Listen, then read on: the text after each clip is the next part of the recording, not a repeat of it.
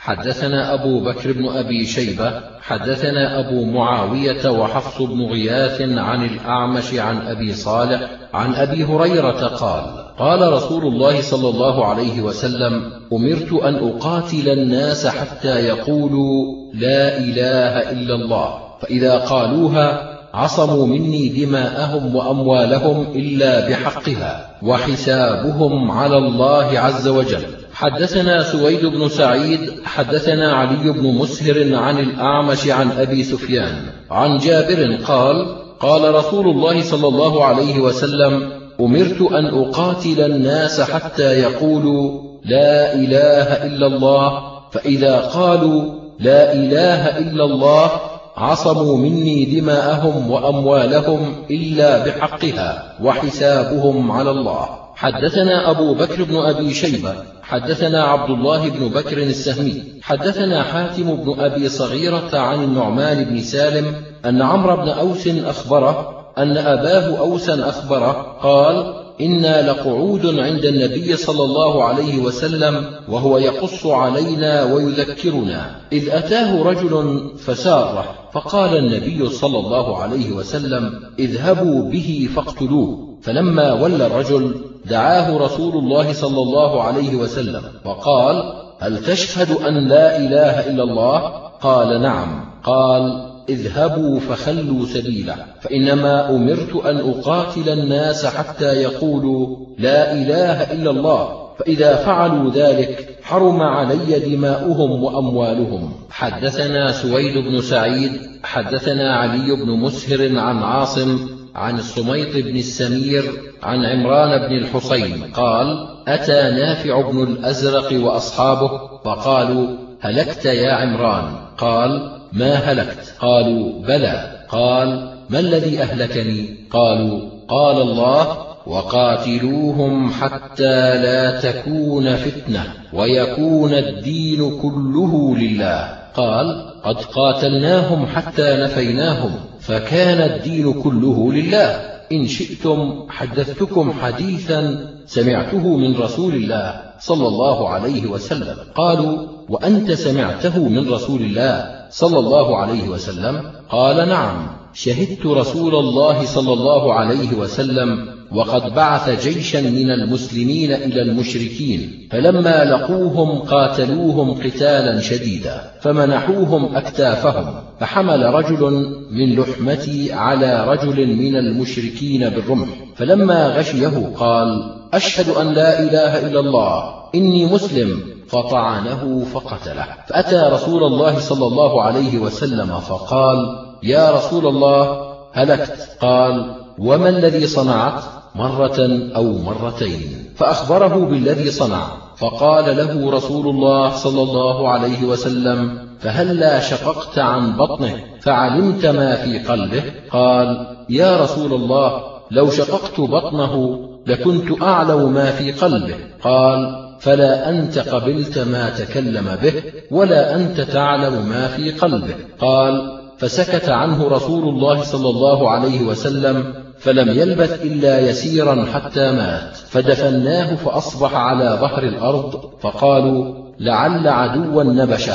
فدفناه ثم أمرنا غلماننا يحرسونه فأصبح على ظهر الأرض. فقلنا لعل الغلمان نعسوا. فدفناه ثم حرسناه بأنفسنا فأصبح على ظهر الأرض. فألقيناه في بعض تلك الشعاب. حدثنا إسماعيل بن حفص الأيلي حدثنا حفص بن غياث عن عاصم عن الصميط عن عمران بن الحصين قال بعثنا رسول الله صلى الله عليه وسلم في سرية فحمل رجل من المسلمين على رجل من المشركين فذكر الحديث وزاد فيه فنبذته الأرض فأخبر النبي صلى الله عليه وسلم وقال إن الأرض لتقبل من هو شر منه. ولكن الله أحب أن يريكم تعظيم حرمة لا إله إلا الله. حدثنا هشام بن عمار حدثنا عيسى بن يونس حدثنا الأعمش عن أبي صالح عن أبي سعيد قال قال رسول الله صلى الله عليه وسلم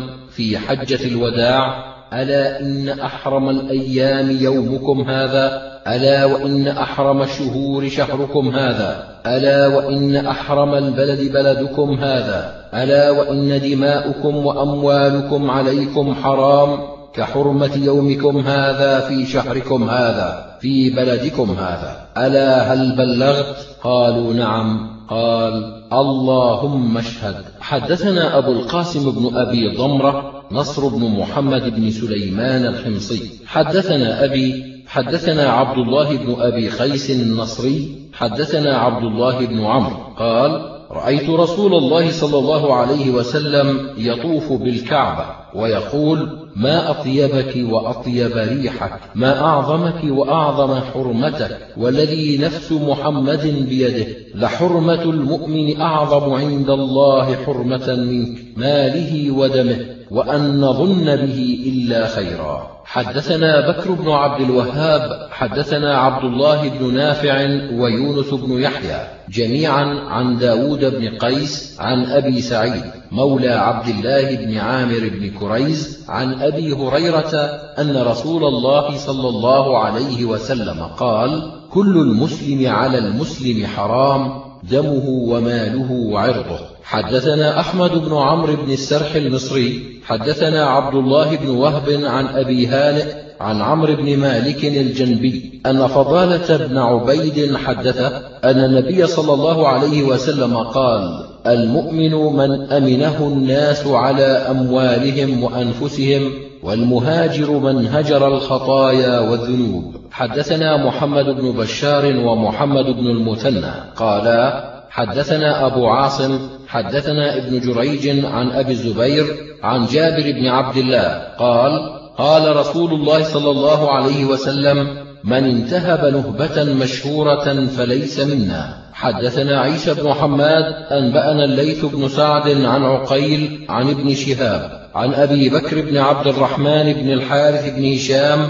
عن أبي هريرة أن رسول الله صلى الله عليه وسلم قال لا يزني الزاني حين يزني وهو مؤمن ولا يشرب الخمر حين يشربها وهو مؤمن ولا يسرق السارق حين يسرق وهو مؤمن ولا ينتهب نهبة يرفع الناس إليه أبصارهم حين ينتهبها وهو مؤمن. حدثنا حميد بن مسعدة حدثنا يزيد بن زريع حدثنا حميد حدثنا الحسن عن عمران بن الحصين أن رسول الله صلى الله عليه وسلم قال من انتهب نهبة فليس منا. حدثنا أبو بكر بن أبي شيبة حدثنا أبو الأحوص عن سماك عن ثعلبة بن الحكم قال أصبنا غنما للعدو فانتهبناها فنصبنا قدورنا فمر النبي صلى الله عليه وسلم بالقدور فأمر بها فأكفئت ثم قال إن النهبة لا تحل. حدثنا هشام بن عمار حدثنا عيسى بن يونس حدثنا الأعمش عن شقيق عن ابن مسعود قال قال رسول الله صلى الله عليه وسلم سباب المسلم فسوق وقتاله كفر. حدثنا أبو بكر بن أبي شيبة حدثنا محمد بن الحسن الأسدي حدثنا أبو هلال عن ابن سيرين عن أبي هريرة عن النبي صلى الله عليه وسلم قال سباب المسلم فسوق وقتاله كفر. حدثنا علي بن محمد حدثنا وكيع عن شريك عن أبي إسحاق عن محمد بن سعد عن سعد قال قال رسول الله صلى الله عليه وسلم سباب المسلم فسوق وقتاله كفر. حدثنا محمد بن بشار حدثنا محمد بن جعفر وعبد الرحمن بن مهدي قالا حدثنا شعبة عن علي بن مدرك قال سمعت أبا زرعة بن عمرو بن جرير يحدث عن جرير بن عبد الله أن رسول الله صلى الله عليه وسلم قال في حجة الوداع استنصت الناس فقال لا ترجعوا بعدي كفارا يضرب بعضكم رقاب بعض. حدثنا عبد الرحمن بن إبراهيم حدثنا الوليد بن مسلم أخبرني عمر بن محمد عن أبيه عن ابن عمر أن رسول الله صلى الله عليه وسلم قال ويحكم أو ويلكم لا ترجعوا بعدي كفارا يضرب بعضكم رقاب بعض حدثنا محمد بن عبد الله بن نمير حدثنا أبي ومحمد بن بشر قالا حدثنا إسماعيل عن قيس عن الصنابح الأحمسي قال قال رسول الله صلى الله عليه وسلم ألا إني فرطكم على الحوض وإني مكاثر بكم الأمم فلا تقتلن بعدي. حدثنا عمرو بن عثمان بن سعيد بن كثير بن دينار الحمصي حدثنا أحمد بن خالد الذهبي حدثنا عبد العزيز بن أبي سلمة الماجشون عن عبد الواحد بن أبي عون عن سعد بن إبراهيم عن حابس اليماني عن أبي بكر الصديق قال قال رسول الله صلى الله عليه وسلم من صلى الصبح فهو في ذمة الله فلا تخفروا الله في عهده فمن قتله طلبه الله حتى يكبه في النار على وجهه. حدثنا محمد بن بشار حدثنا روح بن عبادة حدثنا أشعث عن الحسن عن سمرة بن جندب عن النبي صلى الله عليه وسلم قال من صلى الصبح فهو في ذمة الله عز وجل. حدثنا هشام بن عمار حدثنا الوليد بن مسلم حدثنا حماد بن سلمة حدثنا أبو المهزم يزيد بن سفيان سمعت أبا هريرة يقول قال رسول الله صلى الله عليه وسلم المؤمن أكرم على الله عز وجل من بعض ملائكته. حدثنا بشر بن هلال الصواف حدثنا عبد الوارث بن سعيد حدثنا أيوب عن غيلان بن جرير عن زياد بن رياح عن أبي هريرة قال قال رسول الله صلى الله عليه وسلم من قاتل تحت راية عمية يدعو إلى عصبية أو يغضب لعصبية فقتلته جاهلية. حدثنا أبو بكر بن أبي شيبة حدثنا زياد بن الربيع اليحمدي عن عباد بن كثير الشامي عن امرأة منهم يقال لها فسيلة قالت سمعت أبي يقول سألت النبي صلى الله عليه وسلم فقلت يا رسول الله أمن العصبية أن يحب الرجل قومه؟ قال لا ولكن من العصبية أن يعين الرجل قومه على الظلم. حدثنا العباس بن عثمان الدمشقي حدثنا الوليد بن مسلم حدثنا معان بن رفاعة السلامي حدثني أبو خلف الأعمى قال سمعت أنس بن مالك يقول سمعت رسول الله صلى الله عليه وسلم يقول إن أمتي لا تجتمع على ضلالة فإذا رأيتم اختلافا فعليكم بالسواد الأعظم. حدثنا محمد بن عبد الله بن نمير وعلي بن محمد قالا حدثنا أبو معاوية عن الأعمش عن رجاء الأنصاري عن عبد الله بن شداد بن الهاد عن معاذ بن جبل قال صلى رسول الله صلى الله عليه وسلم يوما صلاة فأطال فيها. فلما انصرف قلنا أو قالوا يا رسول الله أطلت اليوم الصلاة؟ قال إني صليت صلاة رغبة ورهبة. سألت الله عز وجل لأمتي ثلاثا فأعطاني اثنتين ورد علي واحدة. سألته أن لا يسلط عليهم عدوا من غيرهم فأعطانيها وسألته أن لا يهلكهم غرقا فأعطانيها وسألته أن لا يجعل بأسهم بينهم فردها علي حدثنا هشام بن عمار حدثنا محمد بن شعيب بن شابور حدثنا سعيد بن بشير عن قتادة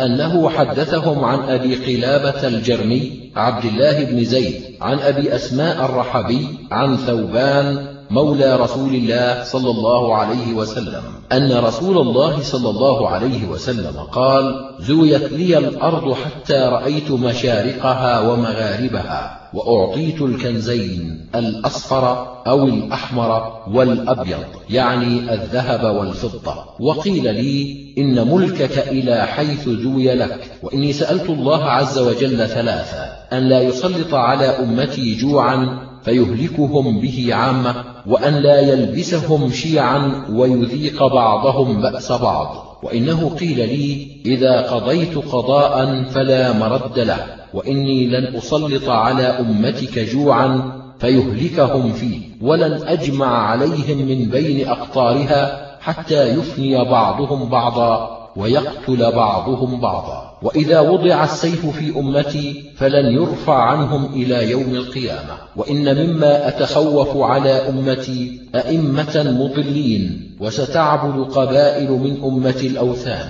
وستلحق قبائل من أمتي بالمشركين. وإن بين يدي الساعة دجالين كذابين قريبا من ثلاثين. كلهم يزعم أنه نبي ولن تزال طائفة من أمتي على الحق منصورين لا يضرهم من خالفهم حتى يأتي أمر الله عز وجل. قال أبو الحسن لما فرغ أبو عبد الله من هذا الحديث قال ما أهوله. حدثنا أبو بكر بن أبي شيبة حدثنا سفيان بن عيينة عن الزهري عن عروة عن زينب ابنة أم سلمة عن حبيبة عن زينب بنت جحش أنها قالت استيقظ رسول الله صلى الله عليه وسلم من نومه وهو محمر وجهه وهو يقول لا إله إلا الله ويل للعرب من شر قد اقترب فتح اليوم من ردم يأجوج ومأجوج وعقد بيديه عشرة. قالت زينب قلت يا رسول الله أنهلك وفينا الصالحون؟ قال إذا كثر الخبث. حدثنا راشد بن سعيد الرملي حدثنا الوليد بن مسلم عن الوليد بن سليمان بن أبي السائب عن علي بن يزيد عن القاسم أبي عبد الرحمن عن أبي أمامة قال قال رسول الله صلى الله عليه وسلم ستكون فتن يصبح الرجل فيها مؤمنا ويمسي كافرا إلا من أحياه الله بالعلم. حدثنا محمد بن عبد الله بن نمير حدثنا أبو معاوية وأبي عن الأعمش عن شقيق عن حذيفة قال كنا جلوسا عند عمر فقال أيكم يحفظ حديث رسول الله صلى الله عليه وسلم في الفتنة؟ قال حذيفة فقلت أنا. قال إنك لجريء. قال كيف؟ قال سمعته يقول فتنة الرجل في أهله وولده وجاره تكثرها الصلاة والصيام والصدقة والأمر بالمعروف والنهي عن المنكر. فقال عمر ليس هذا أريد إنما أريد التي تموج كموج البحر. فقال ما لك ولها يا أمير المؤمنين؟ إن بينك وبينها بابا مغلقا. قال فيكسر الباب أو يفتح؟ قال لا بل يكسر. قال ذاك أجدر أن لا يغلق. قلنا لحذيفة أكان عمر يعلم من الباب؟ قال نعم كما يعلم أن دون غد الليلة إني حدثته حديثا ليس بالأغاليط. فهبنا أن نسأله من الباب؟ فقلنا لمسروق سل فسأله فقال عمر حدثنا أبو كريب حدثنا أبو معاوية وعبد الرحمن المحاربي ووكيع عن الأعمش عن زيد بن وهب عن عبد الرحمن بن عبد رب الكعبة قال انتهيت إلى عبد الله بن عمرو بن العاص وهو جالس في ظل الكعبة والناس مجتمعون عليه فسمعته يقول بينا نحن مع رسول الله صلى الله عليه وسلم في سفر إذ نزل منزلا فمنا من يضرب خباءه ومنا من ينتظر ومنا من هو في جشرة إذ نادى مناديه الصلاة جامعة فاجتمعنا. فقام رسول الله صلى الله عليه وسلم فخطبنا فقال إنه لم يكن نبي قبلي إلا كان حقا عليه أن يدل أمته على ما يعلمه خيرا لهم وينذرهم ما يعلمه شرا لهم. وإن أمتكم هذه جعلت عافيتها في أولها وإن آخرهم يصيبهم بلاء وأمور تنكرونها ثم تجيء فتن يرقق بعضها بعضا فيقول المؤمن هذه مهلكتي. ثم تنكشف ثم تجيء فتنة فيقول المؤمن هذه مهلكتي. ثم تنكشف فمن سره أن يزحزح عن النار ويدخل الجنة فلتدركه موتته وهو يؤمن بالله واليوم الآخر. وليأت إلى الناس الذي يحب أن يأتوا إليه ومن بايع إماما فأعطاه صفقة يمينه وثمرة قلبه فليطعه ما استطاع فإن جاء آخر ينازعه فاضربوا عنق الآخر. قال فأدخلت رأسي من بين الناس فقلت أنشدك الله أنت سمعت هذا من رسول الله صلى الله عليه وسلم؟ قال فأشار بيده إلى أذنيه فقال سمعته أذناي. ووعاه قلبي. حدثنا هشام بن عمار ومحمد بن الصباح. قالا حدثنا عبد العزيز بن أبي حازم حدثني أبي عن عمارة بن حزم عن عبد الله بن عمرو أن رسول الله صلى الله عليه وسلم قال كيف بكم وبزمان يوشك أن يأتي يغربل الناس فيه غربلة وتبقى حثالة من الناس قد مرجت عهودهم وأماناتهم فاختلفوا وكانوا هكذا. وشبك بين أصابعه قالوا كيف بنا يا رسول الله إذا كان ذلك؟ قال تأخذون بما تعرفون وتدعون ما تنكرون وتقبلون على خاصتكم وتذرون أمر عوامكم. حدثنا أحمد بن عبده حدثنا حماد بن زيد عن أبي عمران الجوني عن المشعث بن طريف عن عبد الله بن الصامت عن أبي ذر قال قال رسول الله صلى الله عليه وسلم كيف أنت يا أبا ذر؟ وموتا يصيب الناس حتى يقوم البيت بالوصيف يعني القبر. قلت ما خار الله لي ورسوله؟ أو قال الله ورسوله أعلم. قال تصبر. قال كيف أنت وجوعا يصيب الناس حتى تأتي مسجدك فلا تستطيع أن ترجع إلى فراشك ولا تستطيع أن تقوم من فراشك إلى مسجدك. قال قلت الله ورسوله أعلم. أو ما خار الله لي ورسوله. قال عليك بالعفة. ثم قال كيف أنت وقتلا يصيب الناس حتى تغرق حجارة الزيت بالدم؟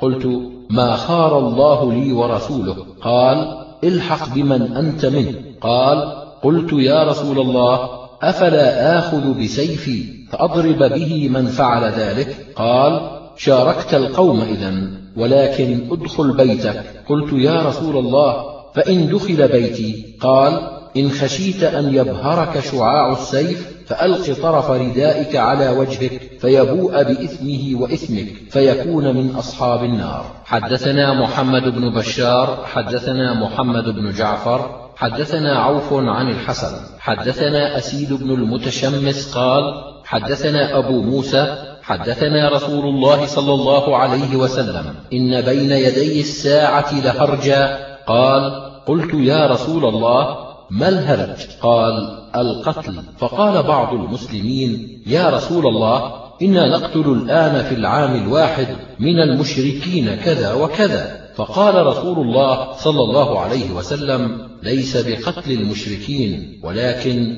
يقتل بعضكم بعضا حتى يقتل الرجل جاره وابن عمه وذا قرابته. فقال بعض القوم يا رسول الله ومعنا عقولنا ذلك اليوم فقال رسول الله صلى الله عليه وسلم لا تنزع عقول أكثر ذلك الزمان ويخلف له هباء من الناس لا عقول لهم. ثم قال الأشعري وأيم الله إني لأظنها مدركتي وإياكم. وأيم الله ما لي ولكم منها مخرج. إن أدركتنا فيما عهد إلينا نبينا صلى الله عليه وسلم إلا أن نخرج كما دخلنا فيها. حدثنا محمد بن بشار حدثنا صفوان بن عيسى حدثنا عبد الله بن عبيد مؤذن مسجد جردان قال حدثتني عديسة بنت أهبان قالت لما جاء علي بن أبي طالب ها هنا البصرة دخل على أبي فقال يا أبا مسلم ألا تعينني على هؤلاء القوم؟ قال بلى. قال فدعا جارية له فقال يا جارية أخرجي سيفي. قال فأخرجته فسل منه قدر شبر فإذا هو خشب. فقال إن خليلي وابن عمك صلى الله عليه وسلم عهد إلي إذا كانت الفتنة بين المسلمين فأتخذ سيفا من خشب فإن شئت خرجت معك. قال لا حاجة لي فيك ولا في سيفك. حدثنا عمران بن موسى الليثي حدثنا عبد الوارث بن سعيد حدثنا محمد بن جحادة عن عبد الرحمن بن ثروان عن هذيل بن شرحبيل عن أبي موسى الأشعري قال قال رسول الله صلى الله عليه وسلم إن بين يدي الساعة فتنا كقطع الليل المظلم يصبح الرجل فيها مؤمنا ويمسي كافرا ويمسي مؤمنا ويصبح كافرا. القاعد فيها خير من القائم والقائم فيها خير من الماشي والماشي فيها خير من الساعي فكسروا قسيكم وقطعوا أوتاركم واضربوا بسيوفكم الحجارة فإن دخل على أحدكم فليكن كخير ابني آدم. حدثنا أبو بكر بن أبي شيبة حدثنا يزيد بن هارون عن حماد بن سلمة عن ثابت أو علي بن زيد بن جدعان شك أبو بكر عن أبي بردة قال دخلت على محمد بن مسلمة فقال إن رسول الله صلى الله عليه وسلم قال إنها ستكون فتنة وفرقة واختلاف فإذا كان كذلك فأت بسيفك أحدا فاضربه حتى ينقطع. ثم اجلس في بيتك حتى تأتيك يد خاطئة أو منية قاضية. فقد وقعت وفعلت ما قال رسول الله صلى الله عليه وسلم. حدثنا سويد بن سعيد حدثنا مبارك بن سحيم عن عبد العزيز بن صهيب عن أنس بن مالك عن النبي صلى الله عليه وسلم قال ما من مسلمين التقيا بأسيافهما إلا كان القاتل والمقتول في النار. حدثنا أحمد بن سنان حدثنا يزيد بن هارون عن سليمان التيمي وسعيد بن أبي عروبة عن قتادة عن الحسن. عن أبي موسى قال قال رسول الله صلى الله عليه وسلم إذا التقى المسلمان بسيفيهما فالقاتل والمقتول في النار.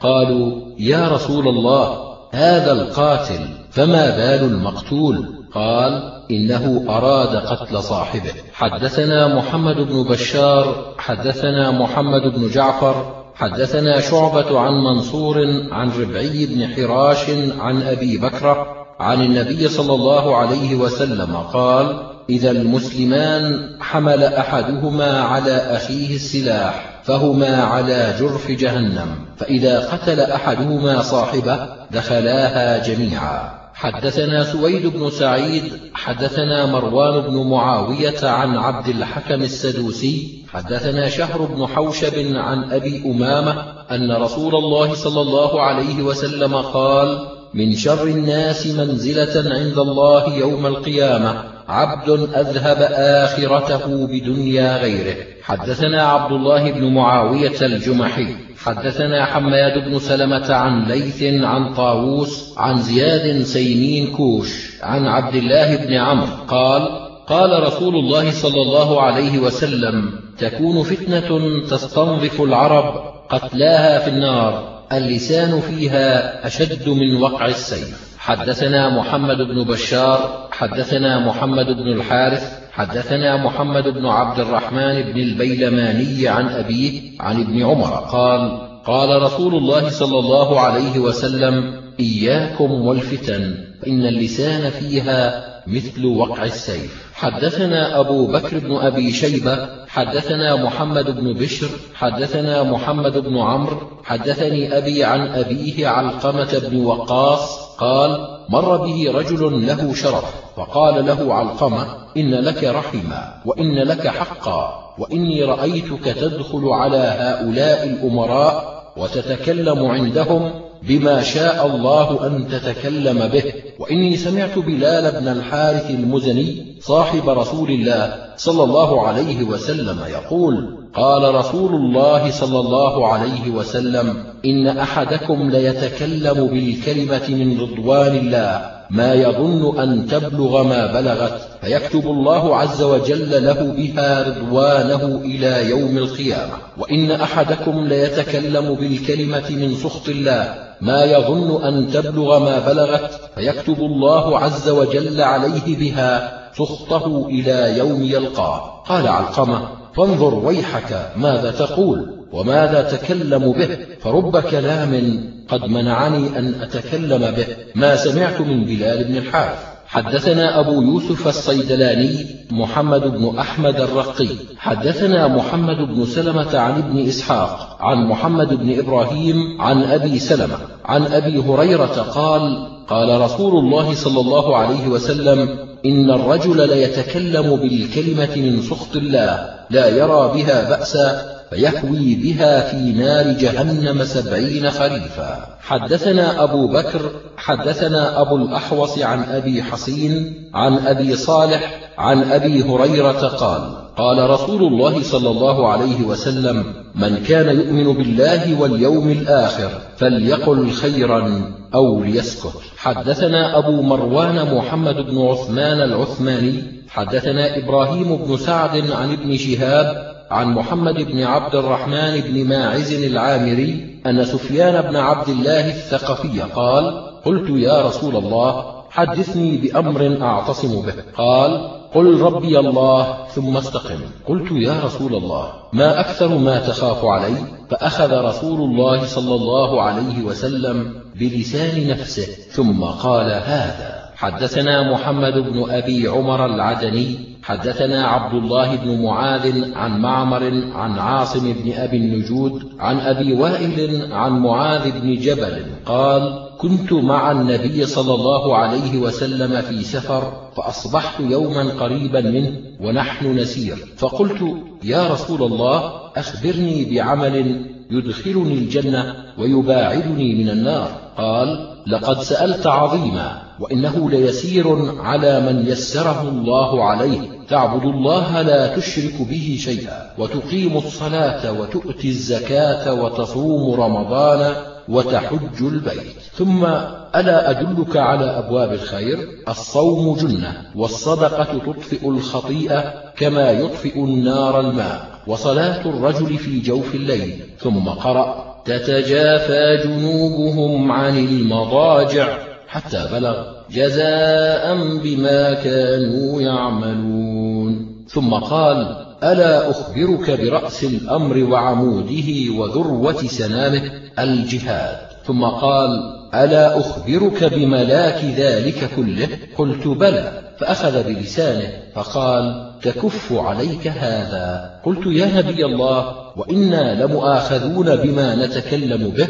قال ثكلتك أمك يا معاذ. هل يكب الناس على وجوههم في النار إلا حصائد ألسنتهم؟ حدثنا محمد بن بشار حدثنا محمد بن يزيد بن خنيس المكي. قال سمعت سعيد بن حسان المخزومي قال حدثتني أم صالح عن صفية بنت شيبة عن أم حبيبة زوج النبي صلى الله عليه وسلم عن النبي صلى الله عليه وسلم قال كلام ابن آدم عليه لا له إلا الأمر بالمعروف والنهي عن المنكر وذكر الله عز وجل. حدثنا علي بن محمد حدثنا خالي يعلى عن الأعمش عن إبراهيم عن أبي الشعثاء قال قيل لابن عمر إنا ندخل على أمرائنا فنقول القول فإذا خرجنا قلنا غيره. قال كنا نعد ذلك على عهد رسول الله صلى الله عليه وسلم النفاق. حدثنا هشام بن عمار حدثنا محمد بن شعيب بن شابور حدثنا الأوزاعي عن قرة بن عبد الرحمن بن حيوئيل عن الزهري عن أبي سلمة عن أبي هريرة قال قال رسول الله صلى الله عليه وسلم من حسن إسلام المرء تركه ما لا يعنيه حدثنا محمد بن الصباح حدثنا عبد العزيز بن أبي حازم أخبرني أبي عن بعجة بن عبد الله بن بدر الجهني عن أبي هريرة أن النبي صلى الله عليه وسلم قال خير معايش الناس لهم رجل ممسك بعنان فرسه في سبيل الله ويطير على متنه كلما سمع هيعة أو فزعة طار عليه إليها. يبتغي الموت أو القتل مضانة. ورجل في غنيمة في رأس شعفة من هذه الشعاف أو بطن واد من هذه الأودية يقيم الصلاة ويؤتي الزكاة ويعبد ربه حتى يأتيه اليقين ليس من الناس إلا في خير. حدثنا هشام بن عمار حدثنا يحيى بن حمزة حدثنا الزبيدي حدثني الزهري عن عطاء بن يزيد الليثي عن أبي سعيد الخدري أن رجلا أتى النبي صلى الله عليه وسلم فقال أي الناس أفضل؟ قال رجل مجاهد في سبيل الله بنفسه وماله. قال ثم من؟ قال ثم امرئ في شعب من الشعاب يعبد الله عز وجل ويدع الناس من شره. حدثنا علي بن محمد حدثنا الوليد بن مسلم حدثني عبد الرحمن بن يزيد بن جابر حدثني بسر بن عبيد الله حدثني أبو إدريس الخولاني أنه سمع حذيفة بن اليمان يقول قال رسول الله صلى الله عليه وسلم يكون دعاة على أبواب جهنم من أجابهم إليها قذفوه فيها. قلت يا رسول الله صفهم لنا. قال هم قوم من جلدتنا يتكلمون بألسنتنا. قلت فما تأمرني؟ إن أدركني ذلك. قال فالزم جماعة المسلمين وإمامهم فإن لم يكن لهم جماعة ولا إمام فاعتزل تلك الفرق كلها ولو أن تعض بأصل شجرة حتى يدركك الموت وأنت كذلك. حدثنا أبو كريب حدثنا عبد الله بن نمير عن يحيى بن سعيد عن عبد الله بن عبد الرحمن الأنصاري عن أبيه أنه سمع أبا سعيد الخدري يقول قال رسول الله صلى الله عليه وسلم يوشك أن يكون خير مال المسلم غنم يتبع بها شعف الجبال ومواقع القطر يفر بدينه من الفتن. حدثنا محمد بن عمر بن علي المقدمي حدثنا سعيد بن عامر حدثنا أبو عامر الخزاز عن حميد بن هلال عن عبد الرحمن بن قرط عن حذيفة بن اليمان قال قال رسول الله صلى الله عليه وسلم تكون فتن على أبوابها دعاة إلى النار فأن تموت وأنت عاض على جذل شجرة خير لك من أن تتبع أحدا منهم. حدثنا محمد بن الحارث المصري حدثنا الليث بن سعد حدثني عقيل عن ابن شهاب أخبرني سعيد بن المسيب أن أبا هريرة أخبره أن رسول الله صلى الله عليه وسلم قال لا يلدغ المؤمن من جحر مرتين. حدثنا عثمان بن أبي شيبة قال حدثنا أبو أحمد الزبيري حدثنا زمعة بن صالح عن الزهري عن سالم عن ابن عمر قال قال رسول الله صلى الله عليه وسلم لا يلدغ المؤمن من جحر مرتين. حدثنا عمرو بن رافع حدثنا عبد الله بن المبارك عن زكريا بن أبي زائدة عن الشعبي قال سمعت النعمان بن بشير يقول على المنبر وأهوى بإصبعيه إلى أذنيه. سمعت رسول الله صلى الله عليه وسلم يقول الحلال بين والحرام بين وبينهما مشتبهات لا يعلمها كثير من الناس فمن اتقى الشبهات استبرأ لدينه وعرضه. ومن وقع في الشبهات وقع في الحرام. كالراعي حول الحمى يوشك أن يرتع فيه. ألا وإن لكل ملك حمى. ألا وإن حمى الله محارمه. ألا وإن في الجسد مضغة. إذا صلحت صلح الجسد كله وإذا فسدت فسد الجسد كله. ألا وهي القلب. حدثنا حميد بن مسعدة حدثنا جعفر بن سليمان عن المعلى بن زياد عن معاوية بن قرة عن معقل بن يسار قال قال رسول الله صلى الله عليه وسلم العبادة في الهرج كهجرة إليه. حدثنا عبد الرحمن بن إبراهيم ويعقوب بن حميد بن كاسب وسويد بن سعيد.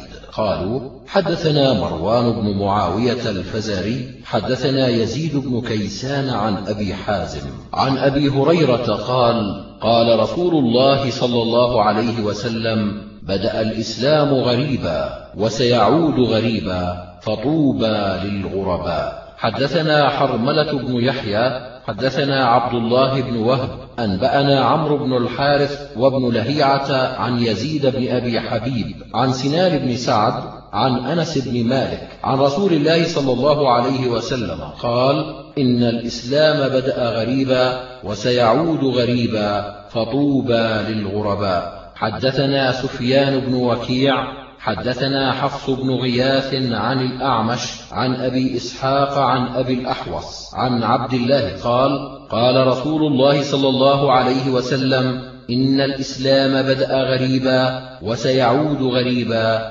فطوبى للغرباء. قال قيل ومن الغرباء؟ قال النزاع من القبائل. حدثنا حرملة بن يحيى حدثنا عبد الله بن وهب أخبرني ابن لهيعة عن عيسى بن عبد الرحمن عن زيد بن أسلم عن أبيه عن عمر بن الخطاب أنه خرج يوما إلى مسجد رسول الله صلى الله عليه وسلم فوجد معاذ بن جبل قاعدا عند قبر النبي صلى الله عليه وسلم يبكي فقال ما يبكيك؟ قال يبكيني شيء سمعته من رسول الله صلى الله عليه وسلم. سمعت رسول الله صلى الله عليه وسلم يقول إن يسير الرياء شرك. وإن من عادى لله وليا فقد بارز الله بالمحاربة. إن الله يحب الأبرار الأتقياء الأخفياء الذين إذا غابوا لم يفتقدوا وإن حضروا لم يدعوا ولم يعرفوا. قلوبهم مصابيح الهدى يخرجون من كل غبراء مظلمة. حدثنا هشام بن عمار حدثنا عبد العزيز بن محمد الدراوردي حدثنا زيد بن أسلم عن عبد الله بن عمر قال قال رسول الله صلى الله عليه وسلم الناس كإبل مئة لا تكاد تجد فيها راحلة. حدثنا أبو بكر بن أبي شيبة حدثنا محمد بن بشر حدثنا محمد بن عمرو عن أبي سلمة عن أبي هريرة قال قال رسول الله صلى الله عليه وسلم تفرقت اليهود على إحدى وسبعين فرقة وتفترق أمتي على ثلاث وسبعين فرقة. حدثنا عمرو بن عثمان بن سعيد بن كثير بن دينار الحمصي حدثنا عباد بن يوسف حدثنا صفوان بن عمرو عن راشد بن سعد عن عوف بن مالك قال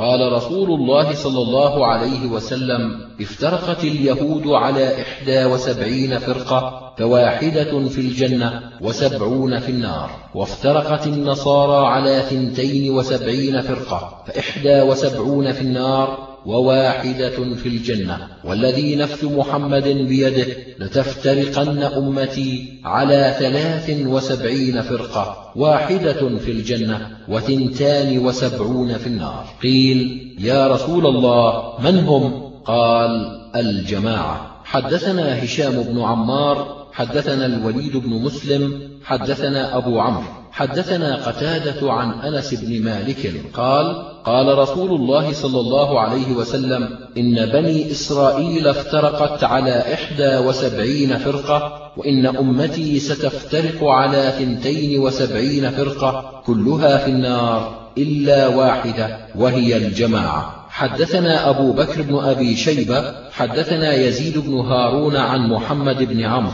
عن أبي سلمة عن أبي هريرة قال قال رسول الله صلى الله عليه وسلم لتتبعن سنة من كان قبلكم باعا بباع وذراعا بذراع وشبرا بشبر حتى لو دخلوا في جحر ضب لدخلتم فيه. قالوا يا رسول الله اليهود والنصارى؟ قال فمن إذا حدثنا عيسى بن حماد المصري أنبأنا الليث بن سعد عن سعيد المقبري عن عياض بن عبد الله أنه سمع أبا سعيد الخدري يقول قام رسول الله صلى الله عليه وسلم فخطب الناس فقال لا والله ما أخشى عليكم أيها الناس إلا ما يخرج الله لكم من زهرة الدنيا. فقال له رجل يا رسول الله أيأتي الخير بالشر؟ فسكت رسول الله صلى الله عليه وسلم ساعة ثم قال كيف قلت؟ قال قلت وهل يأتي الخير بالشر؟ فقال رسول الله صلى الله عليه وسلم إن الخير لا يأتي إلا بخير أو خير هو إن كل ما ينبت الربيع يقتل حبطا أو يلم إلا آكلة الخضر أكلت حتى إذا امتلأت امتدت خاصرتاها استقبلت الشمس فثلطت وبالت ثم اجترت فعادت فأكلت. فمن يأخذ مالا بحقه يبارك له ومن يأخذ مالا بغير حقه فمثله كمثل الذي يأكل ولا يشبع.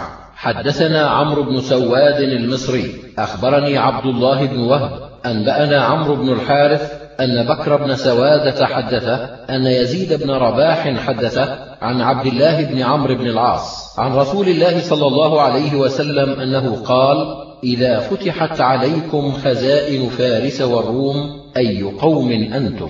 قال عبد الرحمن بن عوف نقول كما أمرنا الله. قال رسول الله صلى الله عليه وسلم أو غير ذلك تتنافسون ثم تتحاسدون ثم تتدابرون ثم تتباغضون أو نحو ذلك. ثم تنطلقون في مساكين المهاجرين فتجعلون بعضهم على رقاب بعض. حدثنا يونس بن عبد الأعلى المصري أخبرني ابن وهب أخبرني يونس عن ابن شهاب عن عروة بن الزبير أن المسور بن مخرمة أخبره عن عمرو بن عوف وهو حليف بني عامر بن لؤي وكان شهد بدرا مع رسول الله صلى الله عليه وسلم أن رسول الله صلى الله عليه وسلم بعث أبا عبيدة بن الجراح إلى البحرين يأتي بجزيتها وكان النبي صلى الله عليه وسلم هو صالح أهل البحرين وأمر عليهم العلاء بن الحضرمي فقدم أبو عبيدة بمال من البحرين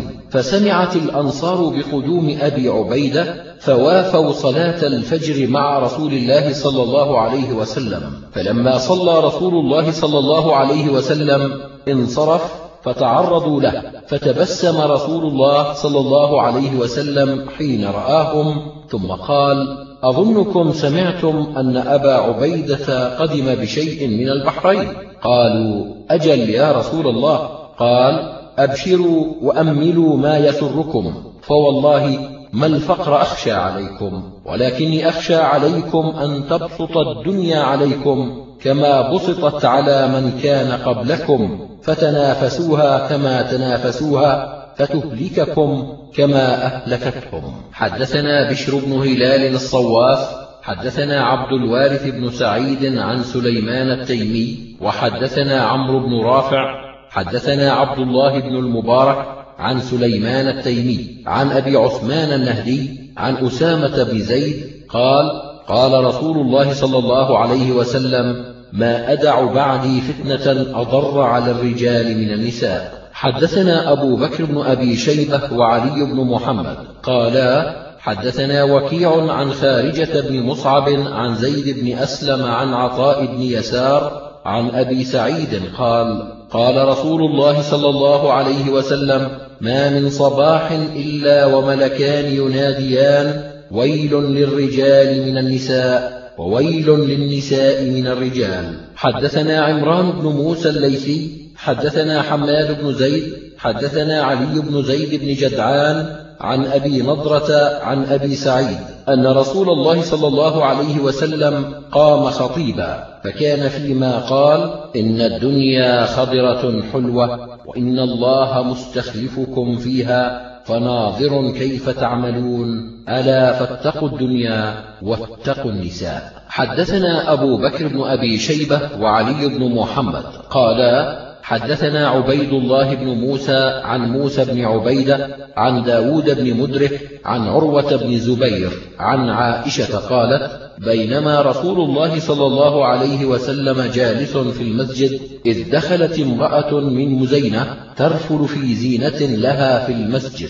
فقال النبي صلى الله عليه وسلم يا أيها الناس انهوا نساءكم عن لبس الزينة والتبختر في المسجد فإن بني إسرائيل لم يلعنوا حتى لبس نساؤهم الزينة وتبخترن في المساجد. حدثنا أبو بكر بن أبي شيبة حدثنا سفيان بن عيينة عن عاصم عن مولى أبي رهم واسمه عبيد أن أبا هريرة لقي امرأة متطيبة تريد المسجد فقال يا أمة الجبار أين تريدين؟ قالت المسجد. قال وله تطيبت؟ قالت نعم.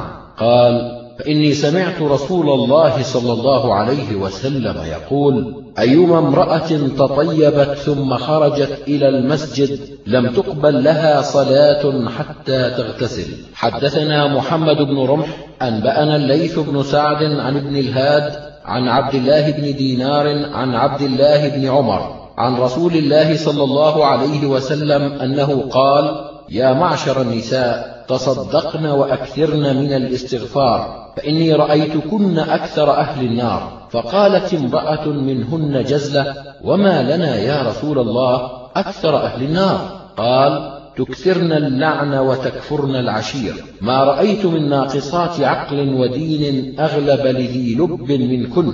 قالت يا رسول الله وما نقصان العقل والدين؟ قال أما نقصان العقل فشهادة امرأتين تعدل شهادة رجل فهذا من نقصان العقل. وتمكث الليالي ما تصلي وتفطر في رمضان فهذا من نقصان الدين. حدثنا أبو بكر بن أبي شيبة حدثنا معاوية بن هشام عن هشام بن سعد عن عمر بن عثمان عن عاصم بن عمر بن عثمان عن عروة. عن عائشة قالت سمعت رسول الله صلى الله عليه وسلم يقول مروا بالمعروف وانهوا عن المنكر قبل أن تدعوا فلا يستجاب لكم.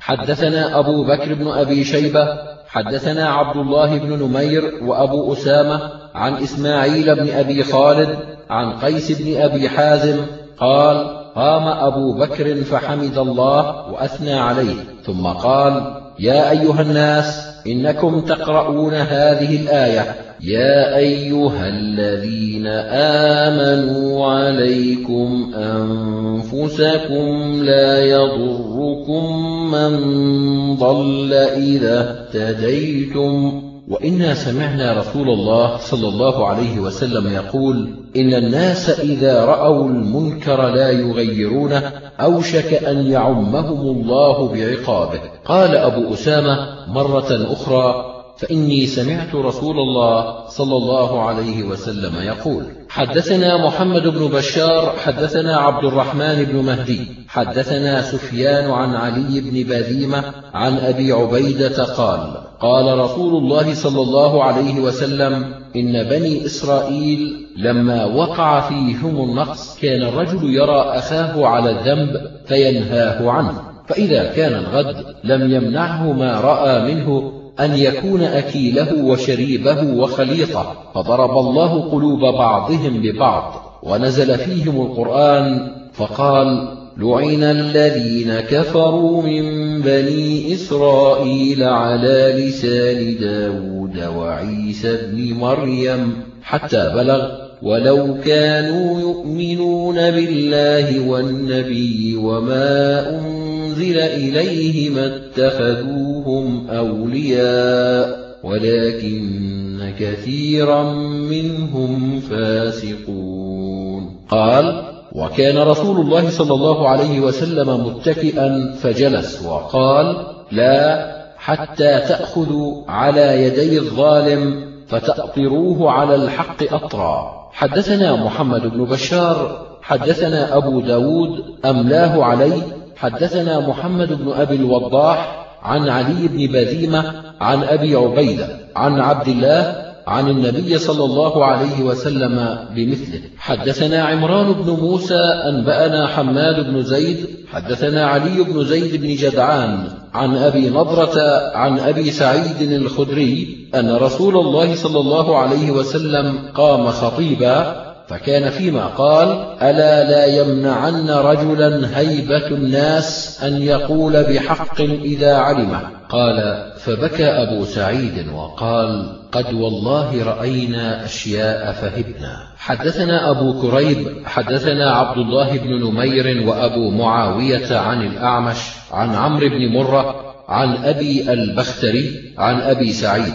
قال قال رسول الله صلى الله عليه وسلم لا يحقر أحدكم نفسه. قالوا يا رسول الله كيف يحقر أحدنا نفسه؟ قال يرى أمرا لله عليه فيه مقال ثم لا يقول فيه. فيقول الله عز وجل له يوم القيامة ما منعك أن تقول في كذا وكذا؟ فيقول خشية الناس. فيقول فإياي كنت أحق أن تخشى. حدثنا علي بن محمد حدثنا وكيع عن إسرائيل عن أبي إسحاق عن عبيد الله بن جرير عن أبيه قال قال رسول الله صلى الله عليه وسلم ما من قوم يعمل فيهم بالمعاصي هم أعز منهم وأمنع لا يغيرون إلا عمهم الله بعقاب. حدثنا سعيد بن سويد حدثنا يحيى بن سليم عن عبد الله بن عثمان بن خثيم عن أبي الزبير عن جابر قال لما رجعت إلى رسول الله صلى الله عليه وسلم مهاجرة البحر قال ألا تحدثوني بأعاجيب ما رأيتم بأرض الحبشة؟ قال فتية منهم بلى يا رسول الله بينا نحن جلوس مرت بنا عجوز من عجائز رهابينهم تحمل على رأسها قلة من ماء فمرت بفتى منهم فجعل إحدى يديه بين كتفيها ثم دفعها فخرت على ركبتيها فانكسرت قلتها فلما ارتفعت التفتت إليه فقالت سوف تعلم يا غدر إذا وضع الله الكرسي وجمع الأولين والآخرين وتكلمت الأيدي والأرجل بما كانوا يكسبون فسوف تعلم كيف أمري وأمرك عنده غدا. قال يقول رسول الله صلى الله عليه وسلم صدقت صدقت. كيف يقدس الله أمة لا يؤخذ لضعيفهم من شديدهم؟ حدثنا القاسم بن زكريا بن دينار حدثنا عبد الرحمن بن مصعب وحدثنا محمد بن عبادة الواسطي. حدثنا يزيد بن هارون قالا حدثنا إسرائيل أنبأنا محمد بن جحادة عن عطية العوفي عن أبي سعيد الخدري قال قال رسول الله صلى الله عليه وسلم أفضل الجهاد كلمة عدل عند سلطان جائر حدثنا راشد بن سعيد الرملي حدثنا الوليد بن مسلم حدثنا حماد بن سلمة عن أبي غالب عن أبي أمامة قال عرض لرسول الله صلى الله عليه وسلم رجل عند الجمرة الأولى فقال يا رسول الله أي الجهاد أفضل؟ فسكت عنه. فلما رأى الجمرة الثانية سأله فسكت عنه. فلما رمى جمرة العقبة وضع رجله في الغرز ليركب قال أين السائل؟ قال أنا يا رسول الله. قال كلمة حق عند ذي سلطان جائر حدثنا أبو كريب حدثنا أبو معاوية عن الأعمش عن إسماعيل بن رجاء عن أبيه عن أبي سعيد الخدري وعن قيس بن مسلم عن طارق بن شهاب عن أبي سعيد الخدري قال أخرج مروان المنبر في يوم عيد فبدأ بالخطبة قبل الصلاة فقال رجل يا مروان خالفت السنة أخرجت المنبر في هذا اليوم ولم يكن يخرج وبدأت بالخطبة قبل الصلاة ولم يكن يبدأ بها فقال أبو سعيد أما هذا فقد قضى ما عليه. سمعت رسول الله صلى الله عليه وسلم يقول من رأى منكم منكرا فاستطاع أن يغيره بيده فليغيره بيده فإن لم يستطع فبلسانه فإن لم يستطع فبقلبه وذلك أضعف الإيمان. حدثنا هشام بن عمار حدثنا صدقة بن خالد حدثني عتبة بن أبي حكيم حدثني عمي عن عمرو بن جارية عن أبي أمية الشعباني قال أتيت أبا ثعلبة الخشني قال قلت كيف تصنع في هذه الآية؟ قال أية آية؟ قلت يا أيها الذين آمنوا عليكم أنفسكم لا يضركم من ضل إذا اهتديتم. قال سألت عنها خبيرا. سألت عنها رسول الله صلى الله عليه وسلم فقال بل ائتمروا بالمعروف وتناهوا عن المنكر حتى إذا رأيت شحا مطاعا وهوى متبعا ودنيا مؤثرة وإعجاب كل ذي رأي برأيه ورأيت أمرا لا يدان لك به فعليك خويصة نفسك. إن من ورائكم أيام الصبر الصبر فيهن على مثل قبض على الجمر للعامل فيهن مثل أجر خمسين رجلا يعملون بمثل عمله. حدثنا العباس بن الوليد الدمشقي حدثنا زيد بن يحيى بن عبيد الخزاعي حدثنا الهيثم بن حميد حدثنا أبو معيد حفص بن غيلان الرعيني عن مكحول عن أنس بن مالك قال قيل يا رسول الله متى نترك الأمر بالمعروف والنهي عن المنكر؟ قال إذا ظهر فيكم ما ظهر في الأمم قبلكم. قلنا يا رسول الله وما ظهر في الأمم قبلنا؟ قال الملك في صغاركم والفاحشة في كباركم والعلم في رذالتكم. قال زيد تفسير معنى قول النبي صلى الله عليه وسلم والعلم في ردالتكم إذا كان العلم في الفساق حدثنا محمد بن بشار حدثنا عمرو بن عاصم حدثنا حماد بن سلمة عن علي بن زيد عن الحسن عن جندب عن حذيفة قال قال رسول الله صلى الله عليه وسلم لا ينبغي للمؤمن أن يذل نفسه قالوا وكيف يذل نفسه؟ قال يتعرض من البلاء لما لا يطيقه. حدثنا علي بن محمد حدثنا محمد بن فضيل حدثنا يحيى بن سعيد حدثنا عبد الله بن عبد الرحمن أبو طوالة حدثنا نهار العبدي أنه سمع أبا سعيد الخدري يقول سمعت رسول الله صلى الله عليه وسلم يقول إن الله ليسأل العبد يوم القيامة. حتى يقول ما منعك إذا رأيت المنكر أن تنكره؟ فإذا لقن الله عبدا حجته قال يا ربي رجوتك وفرقت من الناس. حدثنا محمد بن عبد الله بن نمير وعلي بن محمد. قالا حدثنا أبو معاوية عن بريد بن عبد الله بن أبي بردة عن أبي بردة عن أبي موسى قال قال رسول الله صلى الله عليه وسلم إن الله يملي للظالم فإذا أخذه لم يفلت ثم قرأ وكذلك أخذ ربك إذا أخذ القرى وهي ظالمة. حدثنا محمود بن خالد الدمشقي حدثنا سليمان بن عبد الرحمن أبو أيوب عن ابن أبي مالك عن أبيه عن عطاء بن أبي رباح عن عبد الله بن عمر قال أقبل علينا رسول الله صلى الله عليه وسلم فقال يا معشر المهاجرين خمس إذا ابتليتم بهن وأعوذ بالله أن تدركوهن.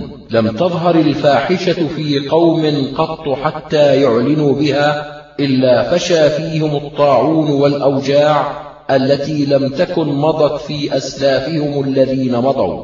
ولم ينقصوا المكيال والميزان إلا أخذوا بالسنين وشدة المؤونة وجور السلطان عليهم ولم يمنعوا زكاة أموالهم إلا منعوا القطر من السماء ولولا البهائم لم يمطروا ولم ينقضوا عهد الله وعهد رسوله إلا سلط الله عليهم عدوا من غيرهم فأخذوا بعض ما في أيديهم وما لم تحكم أئمتهم بكتاب الله ويتخيروا مما أنزل الله إلا جعل الله بأسهم بينهم. حدثنا عبد الله بن سعيد حدثنا معن بن عيسى عن معاوية بن صالح عن حاتم بن حريث عن مالك بن أبي مريم عن عبد الرحمن بن غنم الأشعري. عن أبي مالك الأشعري قال قال رسول الله صلى الله عليه وسلم ليشربن ناس من أمة الخمر يسمونها بغير اسمها يعزف على رؤوسهم بالمعازف والمغنيات يخسف الله بهم الأرض ويجعل منهم القردة والخنازير. حدثنا محمد بن الصباح حدثنا عمار بن محمد عن ليث عن المنهال عن زاذان عن البراء بن عازب قال قال رسول الله صلى الله عليه وسلم يلعنهم الله ويلعنهم اللاعنون. قال دواب الأرض. حدثنا علي بن محمد حدثنا وكيع عن سفيان عن عبد الله بن عيسى عن عبد الله بن أبي الجعد عن ثوبان. قال قال رسول الله صلى الله عليه وسلم لا يزيد في العمر إلا البر. ولا يرد القدر إلا الدعاء وإن الرجل ليحرم الرزق بالذنب يصيبه. حدثنا يوسف بن حماد المعني ويحيى بن درست قالا حدثنا حماد بن زيد عن عاصم عن مصعب بن سعد عن أبيه سعد بن أبي وقاص قال قلت يا رسول الله أي الناس أشد بلاء؟ قال الأنبياء ثم الأمثل فالأمثل. يبتلى العبد على حسب دينه فإن كان في دينه صلبا اشتد بلاؤه وإن كان في دينه رقة ابتلي على حسب دينه فما يبرح البلاء بالعبد حتى يتركه يمشي على الأرض وما عليه من خطيئة. حدثنا عبد الرحمن بن إبراهيم حدثنا ابن أبي فديك حدثني هشام بن سعد عن زيد بن أسلم عن عطاء بن يسار عن أبي سعيد الخدري قال دخلت على النبي صلى الله عليه وسلم وهو يوعك فوضعت يدي عليه فوجدت حره بين يدي فوق اللحاف فقلت يا رسول الله ما أشدها عليك؟ قال إنا كذلك يضعف لنا البلاء ويضعف لنا الأجر. قلت يا رسول الله أي الناس أشد بلاء؟ قال الأنبياء. قلت يا رسول الله ثم من؟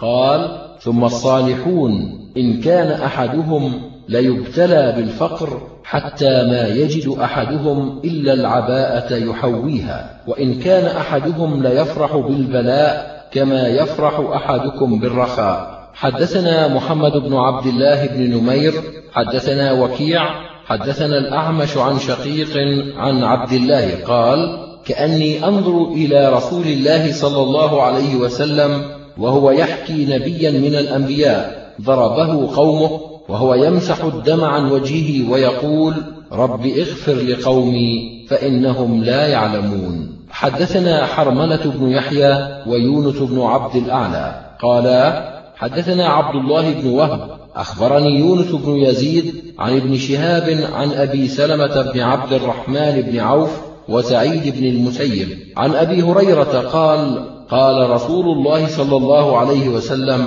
نحن أحق بالشك من إبراهيم إذ قال رب أرني كيف تحيي الموتى. قال أولم تؤمن؟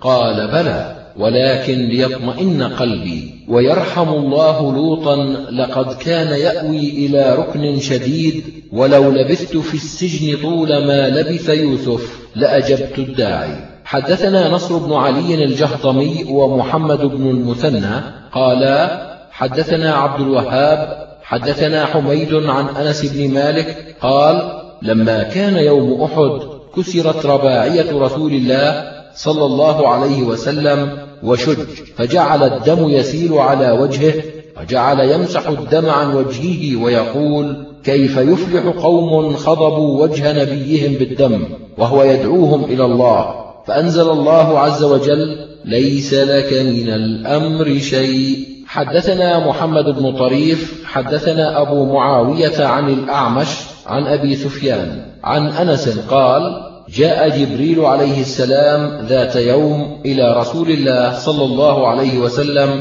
وهو جالس حزين قد خضب بالدماء قد ضربه بعض أهل مكة فقال ما لك؟ فقال فعل بي هؤلاء وفعلوا. قال أتحب أن أريك آية؟ قال نعم أرني. فنظر إلى شجرة من وراء الوادي. قال ادع تلك الشجرة. فدعاها. فجاءت تمشي حتى قامت بين يديه. قال قل لها فلترجع. فقال لها فرجعت.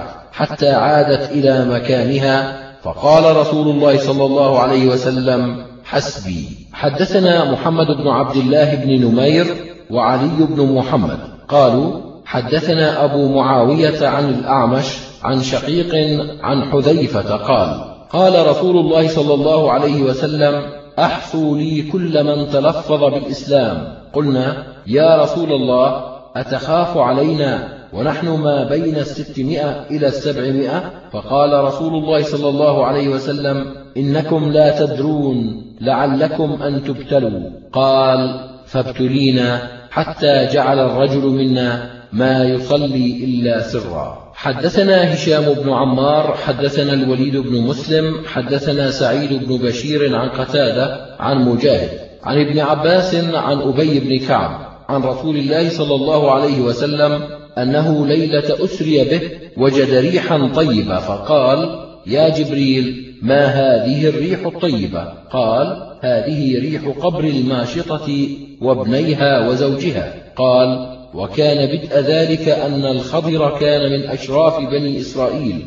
وكان ممره براهب في صومعته فيطلع عليه الراهب فيعلمه الإسلام زوجه أبوه امرأة فعلمها الخضر وأخذ عليها أن لا تعلمه أحدا. فلما بلغ الخضر زوجه أبوه امرأة فعلمها الخضر وأخذ عليها أن لا تعلمه أحدا وكان لا يقرب النساء فطلقها. ثم زوجه أبوه أخرى فعلمها وأخذ عليها أن لا تعلمه أحدا. فكتمت إحداهما وأفشت عليه الأخرى فانطلق هاربا حتى أتى جزيرة في البحر فأقبل رجلان يحتطبان فرأياه فكتم أحدهما وأفشى الآخر وقال قد رأيت الخضر فقيل ومن رآه معك؟ قال فلان. فسئل فكتم وكان في دينهم أن من كذب قتل. قال فتزوج المرأة الكاتمة فبينما هي تمشط ابنة فرعون إذ سقط المشط فقالت تعس فرعون. فأخبرت أباها وكان للمرأة ابنان وزوج فأرسل إليهم فراود المرأة وزوجها أن يرجعا عن دينهما فأبيا فقال إني قاتلكما. فقالا إحسانا منك إلينا إن قتلتنا أن تجعلنا في بيت. ففعل. فلما أسري بالنبي صلى الله عليه وسلم وجد ريحا طيبة فسأل جبريل فأخبره حدثنا محمد بن رمح أنبأنا الليث بن سعد عن يزيد بن أبي حبيب عن سعد بن سنان عن أنس بن مالك عن رسول الله صلى الله عليه وسلم أنه قال عظم الجزاء مع عظم البلاء وإن الله إذا أحب قوما ابتلاهم فمن رضي فله الرضا ومن سخط فله السخط. حدثنا علي بن ميمون الرقي حدثنا عبد الواحد بن صالح حدثنا إسحاق بن يوسف عن الأعمش عن يحيى بن وثاب عن ابن عمر قال قال رسول الله صلى الله عليه وسلم المؤمن الذي يخالط الناس ويصبر على أذاهم أعظم أجرا من المؤمن الذي لا يخالط الناس ولا يصبر على أذاهم. حدثنا محمد بن المثنى ومحمد بن بشار. قالا حدثنا محمد بن جعفر حدثنا شعبة. قال سمعت قتادة يحدث عن أنس بن مالك. قال قال رسول الله صلى الله عليه وسلم ثلاث من كن فيه وجد طعم الإيمان. وقال بن دار حلاوة الإيمان. من كان يحب المرء لا يحبه إلا لله ومن كان الله ورسوله أحب إليه مما سواهما ومن كان أن يلقى في النار أحب إليه من أن يرجع في الكفر بعد إذ أنقذه الله منه. حدثنا الحسين بن الحسن المروزي حدثنا ابن أبي عدي وحدثنا إبراهيم بن سعيد الجوهري حدثنا عبد الوهاب بن عطاء قالا حدثنا راشد أبو محمد الحماني عن شهر بن حوشب عن أم الدرداء عن أبي الدرداء قال أوصاني خليلي صلى الله عليه وسلم أن لا تشرك بالله شيئا وإن قطعت وحرقت ولا تترك صلاة مكتوبة متعمدا فمن تركها متعمدا فقد برئت منه الذمة ولا يشرب الخمر فإنها مفتاح كل شر. حدثنا غياث بن جعفر الرحبي أنبأنا الوليد بن مسلم سمعت ابن جابر يقول قال قال سمعت أبا عبد ربه يقول سمعت معاوية يقول سمعت النبي صلى الله عليه وسلم يقول لم يبق من الدنيا إلا بلاء وفتنة. حدثنا أبو بكر بن أبي شيبة حدثنا يزيد بن هارون حدثنا عبد الملك بن قدامة الجمحي عن إسحاق بن أبي الفرات عن المقبري عن أبي هريرة قال قال رسول الله صلى الله عليه وسلم سيأتي على الناس سنوات خداعات يصدق فيها الكاذب ويكذب فيها الصادق ويؤتمن فيها الخائن ويخون فيها الأمين وينطق فيها الرويبضة. قيل وما الرويبضة؟ قال الرجل التافه في أمر العامة. حدثنا واصل بن عبد الأعلى حدثنا محمد بن فضيل عن إسماعيل الأسلمي عن أبي حازم عن أبي هريرة قال قال رسول الله صلى الله عليه وسلم والذي نفسي بيده لا تذهب الدنيا حتى يمر الرجل على القبر فيتمرغ عليه ويقول يا ليتني كنت مكان صاحب هذا القبر وليس به الدين إلا البلاء. حدثنا عثمان بن أبي شيبة حدثنا طلحة بن يحيى عن يونس عن الزهري عن أبي حميد يعني مولى مسافع عن أبي هريرة قال قال رسول الله صلى الله عليه وسلم لتنتقون كما ينتقى التمر من أغفاله فليذهبن خياركم وليبقين شراركم فموتوا إن استطعتم. حدثنا يونس بن عبد الأعلى حدثنا محمد بن إدريس الشافعي حدثني محمد بن خالد الجندي عن أبان بن صالح عن الحسن عن أنس بن مالك أن رسول الله صلى الله عليه وسلم قال لا يزداد الأمر إلا شدة ولا الدنيا إلا إدبارا ولا الناس إلا شحا ولا تقوم الساعة إلا على شرار الناس ولا المهدي إلا عيسى بن مريم. حدثنا هناد بن السري وأبو هشام الرفاعي محمد بن يزيد. قالا حدثنا أبو بكر بن عياش حدثنا أبو حصين عن أبي صالح عن أبي هريرة قال قال رسول الله صلى الله عليه وسلم بعثت أنا والساعة كهاتين وجمع بين إصبعين. حدثنا أبو بكر بن أبي شيبة حدثنا وكيع عن سفيان عن فرات القزاز عن أبي الطفيل عن حذيفة بن أسيد قال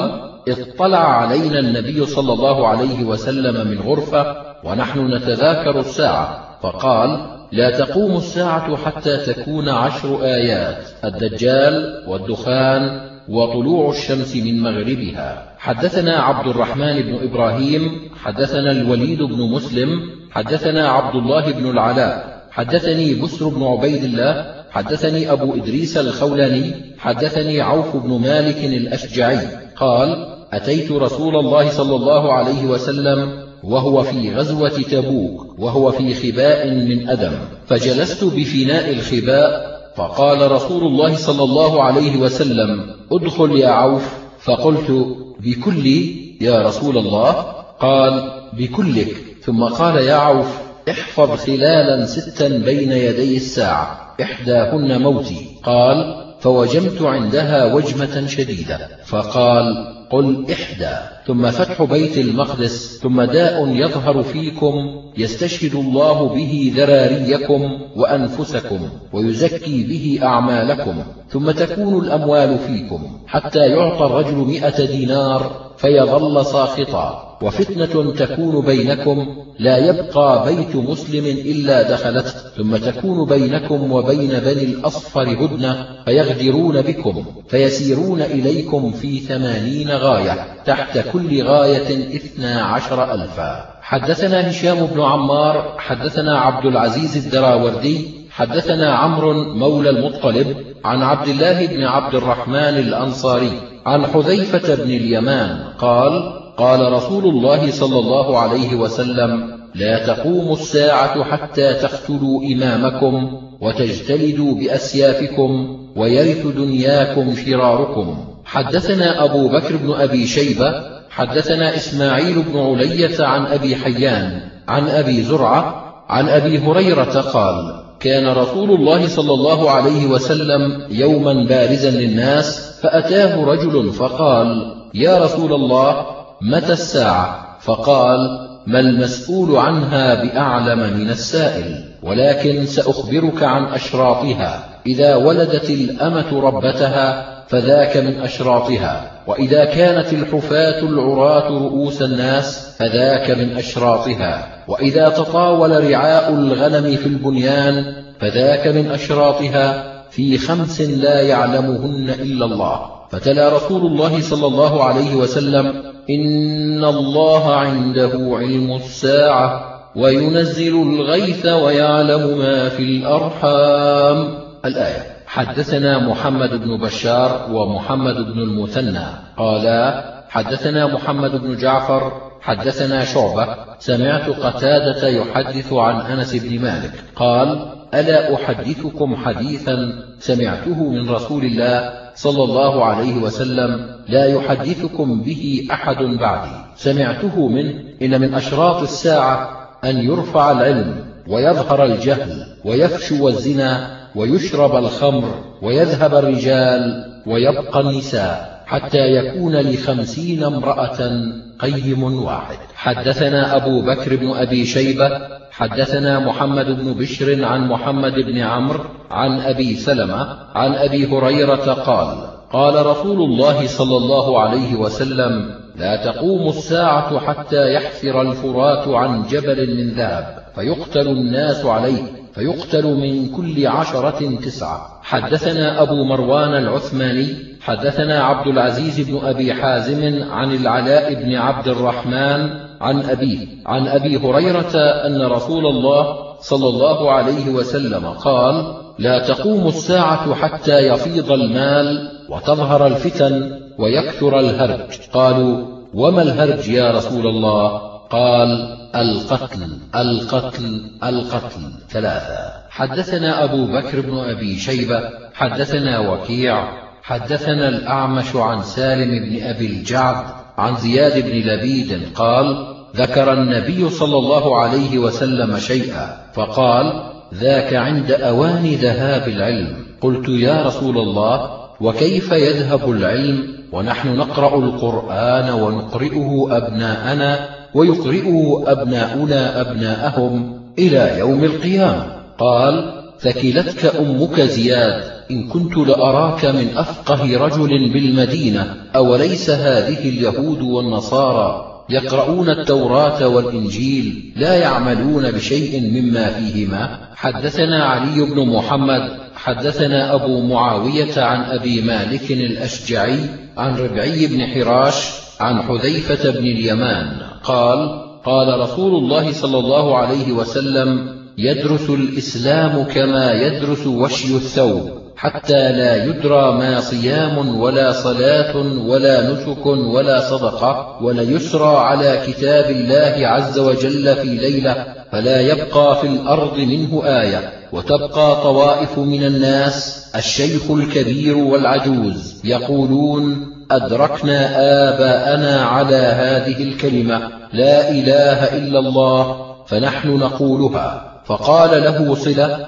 ما تغني عنهم لا إله إلا الله وهم لا يدرون ما صلاة ولا صيام ولا نسك ولا صدقة. فأعرض عنه حذيفة ثم ردها عليه ثلاثا كل ذلك يعرض عنه حذيفة ثم أقبل عليه في الثالثة فقال يا صلة تنجيهم من النار ثلاثا حدثنا محمد بن عبد الله بن نمير حدثنا أبي ووكيع عن الأعمش عن شقيق. عن عبد الله قال قال رسول الله صلى الله عليه وسلم يكون بين يدي الساعة أيام يرفع فيها العلم وينزل فيها الجهل ويكثر فيها الهرج والهرج القتل. حدثنا محمد بن عبد الله بن نمير وعلي بن محمد. قالا حدثنا أبو معاوية عن الأعمش عن شقيق عن أبي موسى قال قال رسول الله صلى الله عليه وسلم إن من ورائكم أياما ينزل فيها الجهل ويرفع فيها العلم ويكثر فيها الهرج. قالوا يا رسول الله وما الهرج؟ قال القتل. حدثنا أبو بكر حدثنا عبد الأعلى عن معمر عن الزهري عن سعيد بن المسيب عن أبي هريرة يرفعه قال يتقارب الزمان وينقص العلم ويلقى الشح وتظهر الفتن ويكثر الهرج. قالوا يا رسول الله وما الهرج؟ قال القتل. حدثنا علي بن محمد حدثنا وكيع عن الأعمش عن زيد بن وهب عن حذيفة قال حدثنا رسول الله صلى الله عليه وسلم حديثين قد رأيت أحدهما وأنا أنتظر الآخر. حدثنا أن الأمانة نزلت في جذر قلوب الرجال. قال الطنافسي يعني وسط قلوب الرجال. ونزل القرآن فعلمنا من القرآن وعلمنا من السنة. ثم حدثنا عن رفعها فقال ينام الرجل النومة فترفع الأمانة من قلبه فيظل أثرها كأثر الوقت. ثم ينام النومة فتنزع الأمانة من قلبه فيظل أثرها كأثر المجل كجمر دحرجته على رجلك فنفط فتراه منتبرا وليس فيه شيء. ثم أخذ حذيفة كفا من حصى فدحرجه على ساقه. قال فيصبح الناس يتبايعون ولا يكاد أحد يؤدي الأمانة حتى يقال إن في بني فلان رجلا أمينا. وحتى يقال للرجل ما أعقله وأجلده وأظرفه وما في قلبه حبة خردل من إيمان. ولقد أتى علي زمان ولست أبالي أيكم بايعت لئن كان مسلما ليردنه علي إسلامه ولئن كان يهوديا أو نصرانيا ليردنه علي ساعي. فأما اليوم فما كنت لأبايع إلا فلانا وفلانا. حدثنا محمد بن المصفى حدثنا محمد بن حرب عن سعيد بن سنان عن أبي الزاهرية عن أبي شجرة كثير بن مرة عن ابن عمر أن النبي صلى الله عليه وسلم قال إن الله عز وجل إذا أراد أن يهلك عبدا نزع منه الحياء فإذا نزع منه الحياء لم تلقه إلا مقيتا ممقتا فإذا لم تلقه إلا مقيتا ممقتا نزعت منه الأمانة فإذا نزعت منه الأمانة لم تلقه إلا خائنا مخونا فإذا لم تلقه إلا خائنا مخونا نزعت منه الرحمة. فإذا نزعت منه الرحمة لم تلقه إلا رجيما ملعنا. فإذا لم تلقه إلا رجيما ملعنا نزعت منه ربقة الإسلام. حدثنا علي بن محمد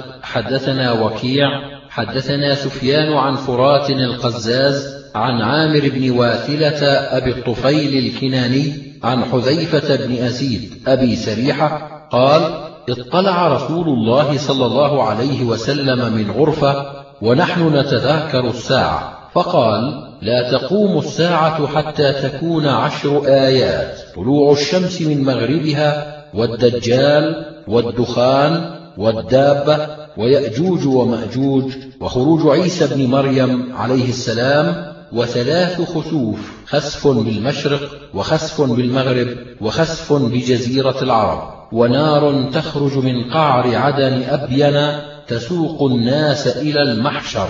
تبيت معهم إذا باتوا وتقيل معهم إذا قالوا. حدثنا حرملة بن يحيى حدثنا عبد الله بن وهب أخبرني عمرو بن الحارث وابن لهيعة عن يزيد بن أبي حبيب عن سنان بن سعد. عن أنس بن مالك عن رسول الله صلى الله عليه وسلم قال بادروا بالأعمال ستا طلوع الشمس من مغربها والدخان ودابة الأرض والدجال وخويصة أحدكم وأمر العامة. حدثنا الحسن بن علي الخلال حدثنا عون بن عمارة حدثنا عبد الله بن المثنى بن ثمامة بن عبد الله بن أنس عن أبيه عن جده عن أنس بن مالك عن أبي قتادة قال قال رسول الله صلى الله عليه وسلم الآيات بعد المئتين. حدثنا نصر بن علي الجهضمي حدثنا نوح بن قيس حدثنا عبد الله بن مغفل عن يزيد الرقاشي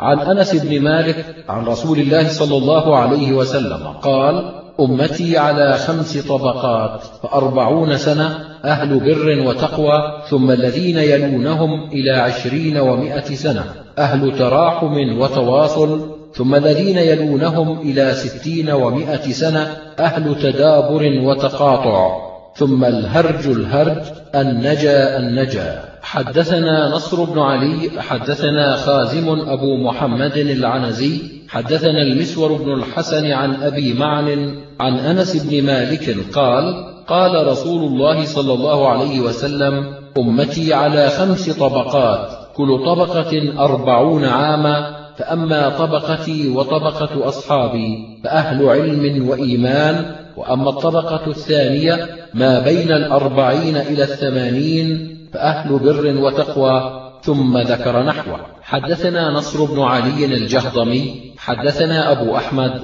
حدثنا بشير بن سليمان عن سيار عن طارق عن عبد الله عن النبي صلى الله عليه وسلم قال بين يدي الساعة مسخ وخسف وقذف. حدثنا أبو مصعب حدثنا عبد الرحمن بن زيد بن أسلم عن أبي حازم بن دينار عن سهل بن سعد أنه سمع النبي صلى الله عليه وسلم يقول يكون في آخر أمتي خسف ومسخ وقذف. حدثنا محمد بن بشار ومحمد بن المثنى. قالا حدثنا أبو عاصم حدثنا حيوة بن شريح حدثنا أبو صخر عن نافع أن رجلا أتى ابن عمر فقال إن فلانا يقرئك السلام قال إنه بلغني أنه قد أحدث فإن كان قد أحدث فلا تقرئه مني السلام. فإني سمعت رسول الله صلى الله عليه وسلم يقول يكون في أمتي أو في هذه الأمة. مسخ وخسف وقذف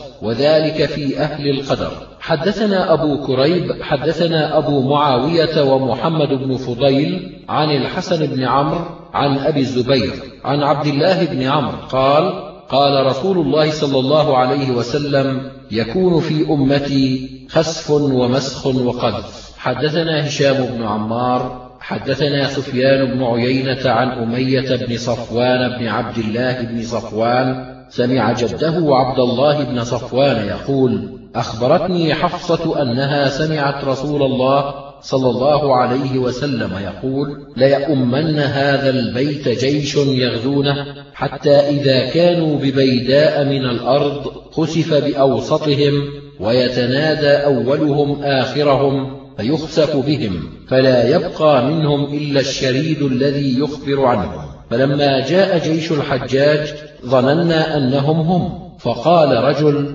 أشهد عليك أنك لم تكذب على حفصة وأن حفصة لم تكذب على النبي صلى الله عليه وسلم. حدثنا أبو بكر بن أبي شيبة حدثنا الفضل بن دكين حدثنا سفيان عن سلمة بن كهيل عن أبي إدريس المرهبي عن مسلم بن صفوان عن صفية قالت قال رسول الله صلى الله عليه وسلم لا ينتهي الناس عن غزو هذا البيت حتى يغزو جيش حتى إذا كانوا بالبيداء أو بيداء من الأرض خسف بأولهم وآخرهم ولم ينج أوسطهم. قلت فإن كان فيهم من يكره؟ قال يبعثهم الله على ما في أنفسهم. حدثنا محمد بن الصباح ونصر بن علي وهارون بن عبد الله الحمال قالوا حدثنا سفيان بن عيينة عن محمد بن سوقة سمع نافع بن جبير يخبر عن أم سلمة قالت ذكر النبي صلى الله عليه وسلم الجيش الذي يخسف بهم. فقالت أم سلمة يا رسول الله لعل فيهم المكره. قال إنهم يبعثون على نياتهم. حدثنا أبو بكر بن أبي شيبة حدثنا يونس بن محمد حدثنا حماد بن سلمة عن علي بن زيد عن أوس بن خالد عن أبي هريرة أن رسول الله صلى الله عليه وسلم قال تخرج الدابة ومعها خاتم سليمان بن داود وعصا موسى بن عمران عليهما السلام. فتجلو وجه المؤمن بالعصا وتختم أنف الكافر بالخاتم حتى أن أهل الحواء ليجتمعون فيقول هذا يا مؤمن ويقول هذا يا كافر. قال أبو الحسن القطان حدثناه إبراهيم بن يحيى حدثنا موسى بن إسماعيل حدثنا حماد بن سلمة فذكر نحوه وقال فيه مرة فيقول هذا يا مؤمن وهذا يا كافر. حدثنا أبو غسان محمد بن عمرو زنيج حدثنا أبو تميلة حدثنا خالد بن عبيد حدثنا عبد الله بن بريدة عن أبيه قال ذهب بي رسول الله صلى الله عليه وسلم إلى موضع بالبادية قريب من مكة فإذا أرض يابسة حولها رمل. فقال رسول الله صلى الله عليه وسلم تخرج الدابة من هذا الموضع فإذا فتر في شبر. قال ابن بريدة فحججت بعد ذلك بسنين فأرانا عصا له فإذا هو بعصاي هذه هكذا وهكذا. حدثنا أبو بكر بن أبي شيبة حدثنا محمد بن فضيل عن عمارة بن القعقاع. عن أبي زرعة عن أبي هريرة قال سمعت رسول الله صلى الله عليه وسلم يقول لا تقوم الساعة حتى تطلع الشمس من مغربها فإذا طلعت ورآها الناس آمن من عليها فذلك حين لا ينفع نفسا إيمانها لم تكن آمنت من قبل. حدثنا علي بن محمد حدثنا وكيع حدثنا سفيان عن أبي حيان التيمي عن أبي زرعة بن عمرو بن جرير عن عبد الله بن عمرو قال قال رسول الله صلى الله عليه وسلم أول الآيات خروجا طلوع الشمس من مغربها وخروج الدابة على الناس ضحى. قال عبد الله فأيتهما ما خرجت قبل الأخرى فالأخرى منها قريب. قال عبد الله ولا أظنها إلا طلوع الشمس من مغربها. حدثنا أبو بكر بن أبي شيبة حدثنا عبيد الله بن موسى عن إسرائيل عن عاصم عن زر عن صفوان بن عسان. قال قال رسول الله صلى الله عليه وسلم إن من قبل مغرب الشمس بابا مفتوحا عرضه سبعون سنة فلا يزال ذلك الباب مفتوحا للتوبة حتى تطلع الشمس من نحوه فإذا طلعت من نحوه لم ينفع نفسا إيمانها لم تكن آمنت من قبل أو كسبت في إيمانها خيرا. حدثنا محمد بن عبد الله بن نمير وعلي بن محمد. قالا حدثنا أبو معاوية حدثنا الأعمش عن شقيق عن حذيفة قال قال رسول الله صلى الله عليه وسلم الدجال أعور عين اليسرى جفال الشعر معه جنة ونار فناره جنة وجنته نار. حدثنا نصر بن علي الجهضمي ومحمد بن بشار ومحمد بن المثنى. قالوا حدثنا روح بن عبادة حدثنا سعيد بن أبي عروبة عن أبي التياح عن المغيرة بن سبيع عن عمرو بن حريث عن أبي بكر الصديق. قال حدثنا رسول الله صلى الله عليه وسلم أن الدجال يخرج من أرض بالمشرق يقال لها خراسان يتبعه أقوام كأن وجوههم المجان المطرقة. حدثنا محمد بن عبد الله بن نمير وعلي بن محمد. قالا حدثنا وكيع حدثنا إسماعيل بن أبي خالد عن قيس بن أبي حازم عن المغيرة بن شعبة. قال ما سأل أحد النبي صلى الله عليه وسلم عن الدجال أكثر مما سألته وقال ابن نمير أشد سؤالا مني. فقال لي ما تسأل عنه؟ قلت إنهم يقولون إن معه الطعام والشراب. قال هو أهون على الله من ذلك. حدثنا محمد بن عبد الله بن نمير حدثنا أبي حدثنا إسماعيل بن أبي خالد عن مجالد عن الشعبي عن فاطمة بنت قيس قالت صلى رسول الله صلى الله عليه وسلم ذات يوم وصعد المنبر وكان لا يصعد عليه قبل ذلك إلا يوم الجمعة فاشتد ذلك على الناس فمن بين قائم وجالس فأشار إليهم بيده أن اقعدوا. فإني والله ما قمت مقامي هذا لأمر ينفعكم لرغبة ولا لرهبة. ولكن تميما الداري أتاني فأخبرني خبرا منعني القيلولة من الفرح وقرة العين فأحببت أن أنشر عليكم فرح نبيكم. ألا إن ابن عم لتميم الداري أخبرني أن الريح ألجأتهم إلى جزيرة لا يعرفونها. فقعدوا في قوارب السفينة فخرجوا فيها فإذا هم بشيء أهدب أسود قالوا له ما أنت؟ قال أنا الجساسة قالوا أخبرينا. قالت ما أنا بمخبرتكم شيئا ولا سائلتكم ولكن هذا الدير قد رمقتموه فأتوه. فإن فيه رجلا بالأشواق إلى أن تخبروه ويخبركم فأتوه فدخلوا عليه فإذا هم بشيخ موثق شديد الوثاق يظهر الحزن شديد التشكي فقال لهم من أين؟ قالوا من الشام قال ما فعلت العرب؟ قالوا نحن قوم من العرب عما تسأل؟ قال ما فعل هذا الرجل الذي خرج فيكم قالوا خيرا ناوى قوما فأظهره الله عليهم فأمرهم اليوم جميع إلههم واحد ودينهم واحد. قال ما فعلت عين زغر؟ قالوا خيرا يسقون منها زروعهم ويستقون منها لسقيهم. قال فما فعل نخل بين عمان وبيسان؟ قالوا يطعم ثمره كل عام. قال فما فعلت بحيرة الطبرية؟ قالوا تدفق جنباتها من كثرة الماء. قال فزفر ثلاث زفرات ثم قال لو انفلت من وثاقي هذا لم أدع أرضا إلا وطئتها برجلي هاتين إلا طيبة. ليس لي عليها سبيل. قال النبي صلى الله عليه وسلم إلى هذا ينتهي فرحي. هذه طيبة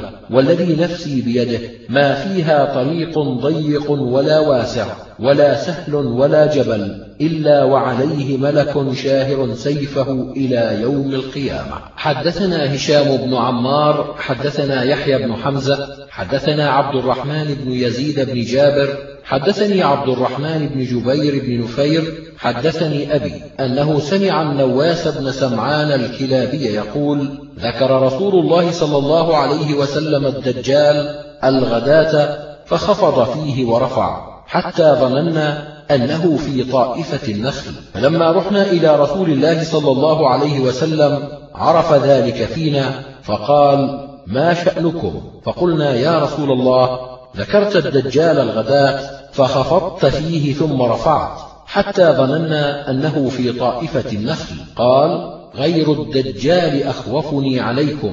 إن يخرج وأنا فيكم فأنا حجيجه دونكم. وإن يخرج ولست فيكم فامرئ حجيج نفسه. والله خليفتي على كل مسلم. إنه شاب قطط عينه قائمة. كأني أشبهه بعبد العز بن قطن. فمن رآه منكم فليقرأ عليه فواتح سورة الكهف. إنه يخرج من خلة بين الشام والعراق. فعاث يمينا وعاث شمالا. يا عباد الله اثبتوا. قلنا يا رسول الله وما لبثه في الأرض؟ قال أربعون يوما يوم كسنة ويوم كشهر ويوم كجمعة وسائر أيامه كأيامكم. قلنا يا رسول الله فذلك اليوم الذي كسنة تكفينا فيه صلاة يوم. قال فاقدروا له قدره. قال قلنا فما إسراعه في الأرض؟ قال كالغيث استدبرته الريح.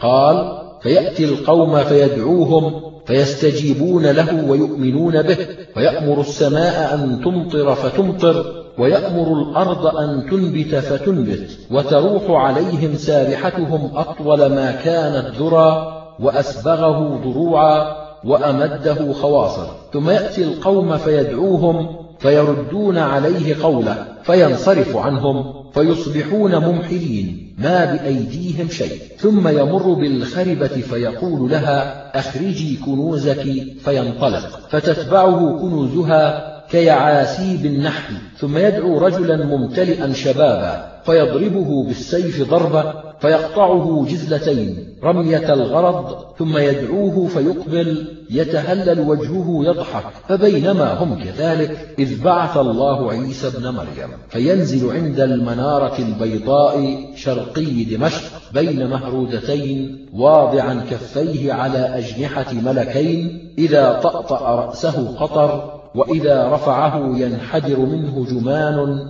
كاللؤلؤ ولا يحل لكافر يجد ريح نفسه إلا مات ونفسه ينتهي حيث ينتهي طرفه فينطلق حتى يدركه عند باب لد فيقتله. ثم يأتي نبي الله عيسى قوما قد عصمهم الله فيمسح وجوههم ويحدثهم بدرجاتهم في الجنة فبينا هم كذلك إذ أوحى الله إليه يا عيسى إني قد أخرجت عبادا لي لا يدان لأحد لقتالهم وأحرز عبادي إلى الطور.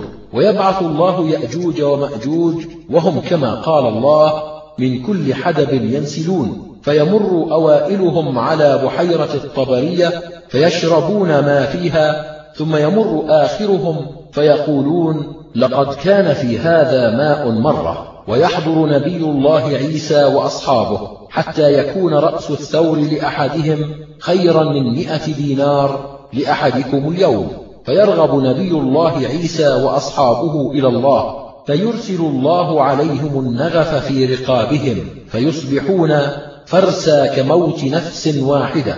ويهبط نبي الله عيسى وأصحابه فلا يجدون موضع شبر إلا قد ملأه زهمهم ونتنهم ودماؤهم فيرغبون إلى الله سبحانه ويرسل عليهم طيرا كأعناق البخت فتحملهم فتطرحهم حيث شاء الله. ثم يرسل الله عليهم مطرا لا يكن منه بيت مدر ولا وبر. فيغسله حتى يتركه كالزلقة ثم يقال للأرض أنبتي ثمرتك وردي بركتك فيومئذ تأكل العصابة من الرمانة فتشبعهم ويستظلون بقحفها ويبارك الله في الرسل حتى إن اللقحة من الإبل تكفي الفئام من الناس واللقحة من البقر تكفي القبيلة واللقحة من الغنم تكفي الفخذ فبينما هم كذلك إذ بعث الله عليهم ريحا طيبة فتأخذ تحت آباطهم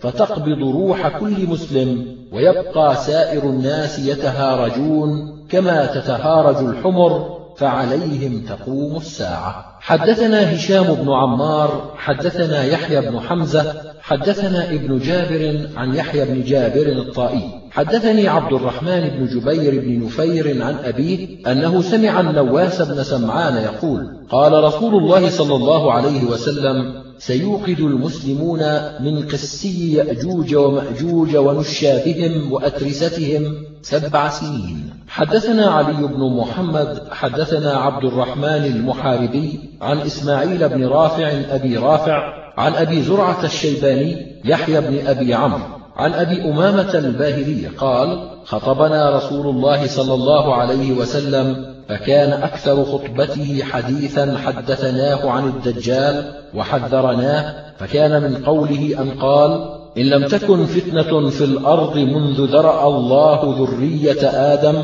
أعظم من فتنة الدجال. وإن الله لم يبعث نبيا إلا حذر أمته الدجال وأنا آخر الأنبياء وأنتم آخر الأمم وهو خارج فيكم لا محالة.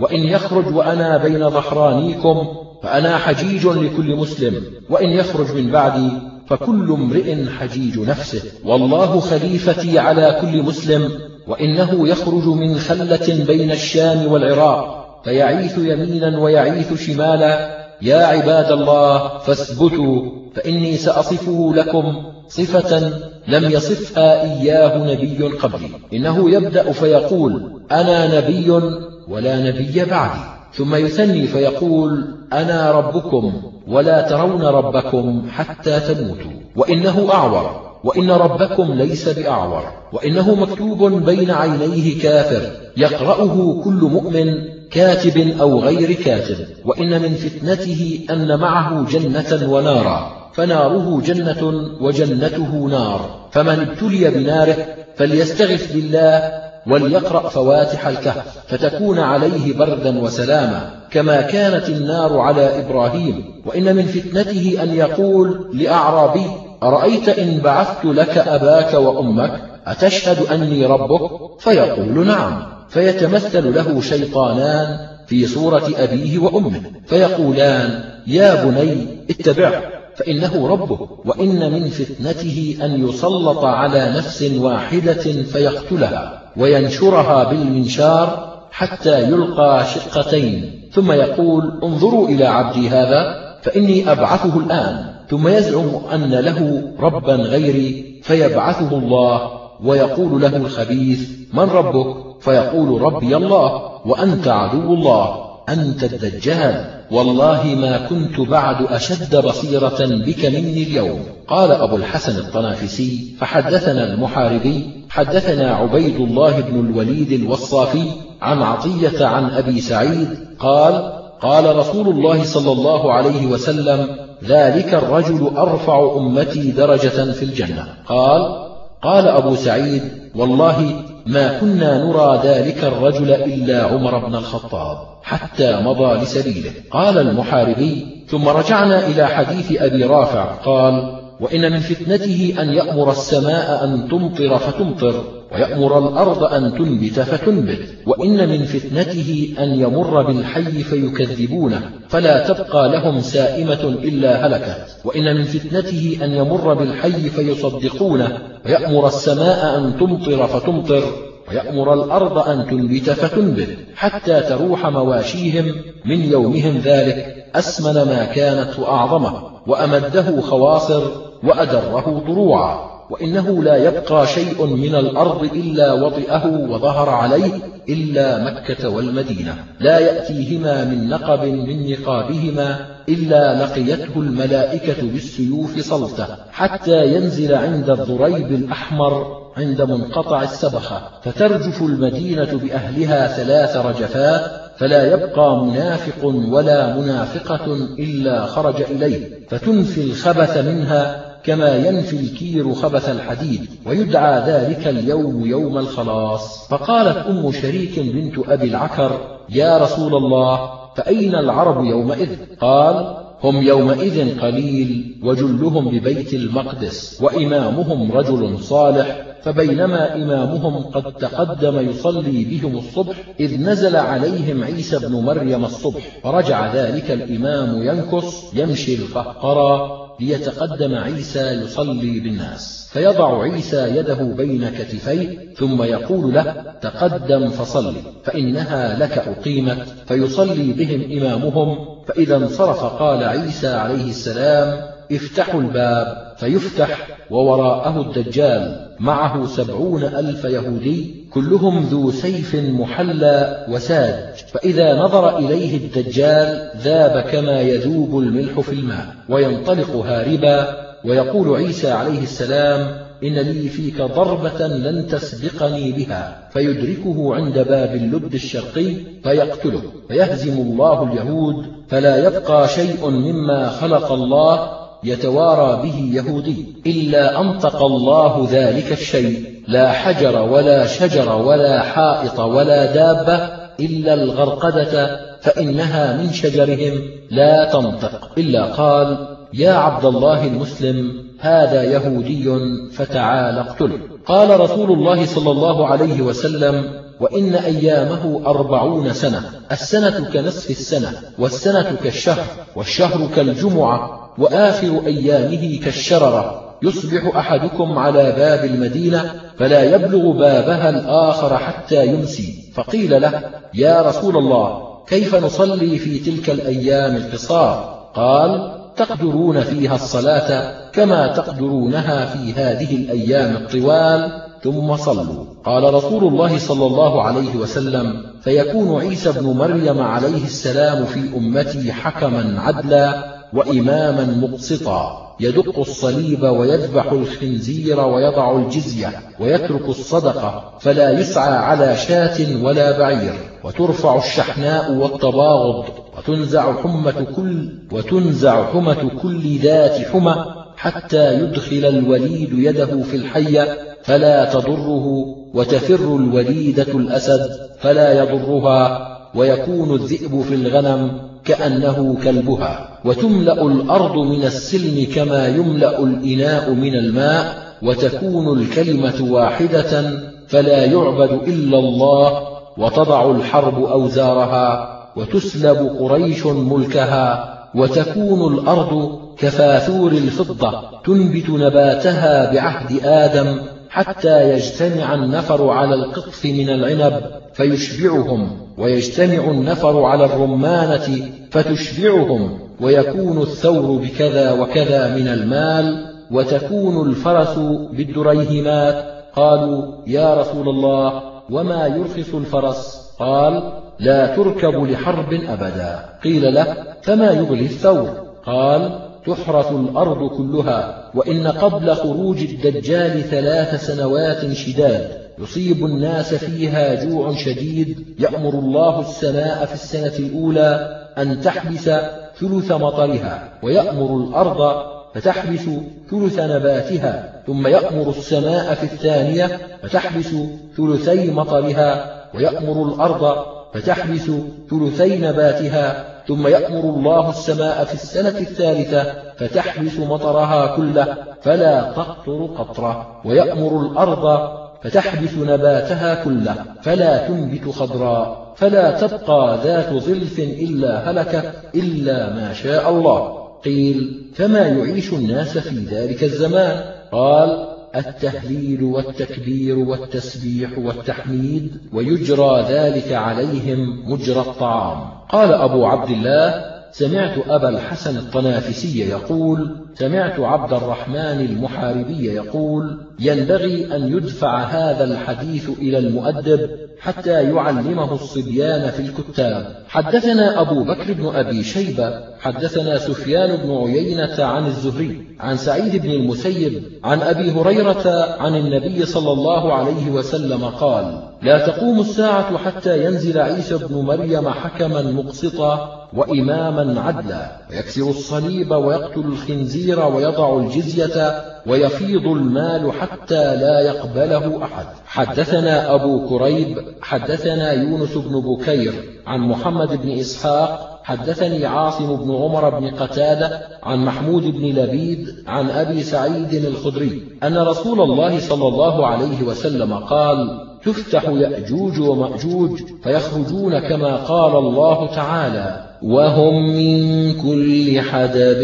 ينسلون. فيعمون الأرض وينحاز منهم المسلمون حتى تصير بقية المسلمين في مدائنهم وحصونهم ويضمون إليهم مواشيهم حتى أنهم ليمرون بالنهر فيشربونه حتى ما يذرون فيه شيئا. فيمر آخرهم على أثرهم فيقول قائلهم لقد كان بهذا المكان مرة ما. ويظهرون على الأرض فيقول قائلهم هؤلاء أهل الأرض قد فرغنا منهم ولننازلن أهل السماء حتى إن أحدهم ليهز حربته إلى السماء فترجع مخضرة بالدم فيقولون قد قتلنا أهل السماء فبينما هم كذلك إذ بعث الله دواب كنغف الجراد فتأخذ بأعناقهم فيموتون موت الجراد يركب بعضهم بعضا. فيصبح المسلمون لا يسمعون لهم حسا فيقولون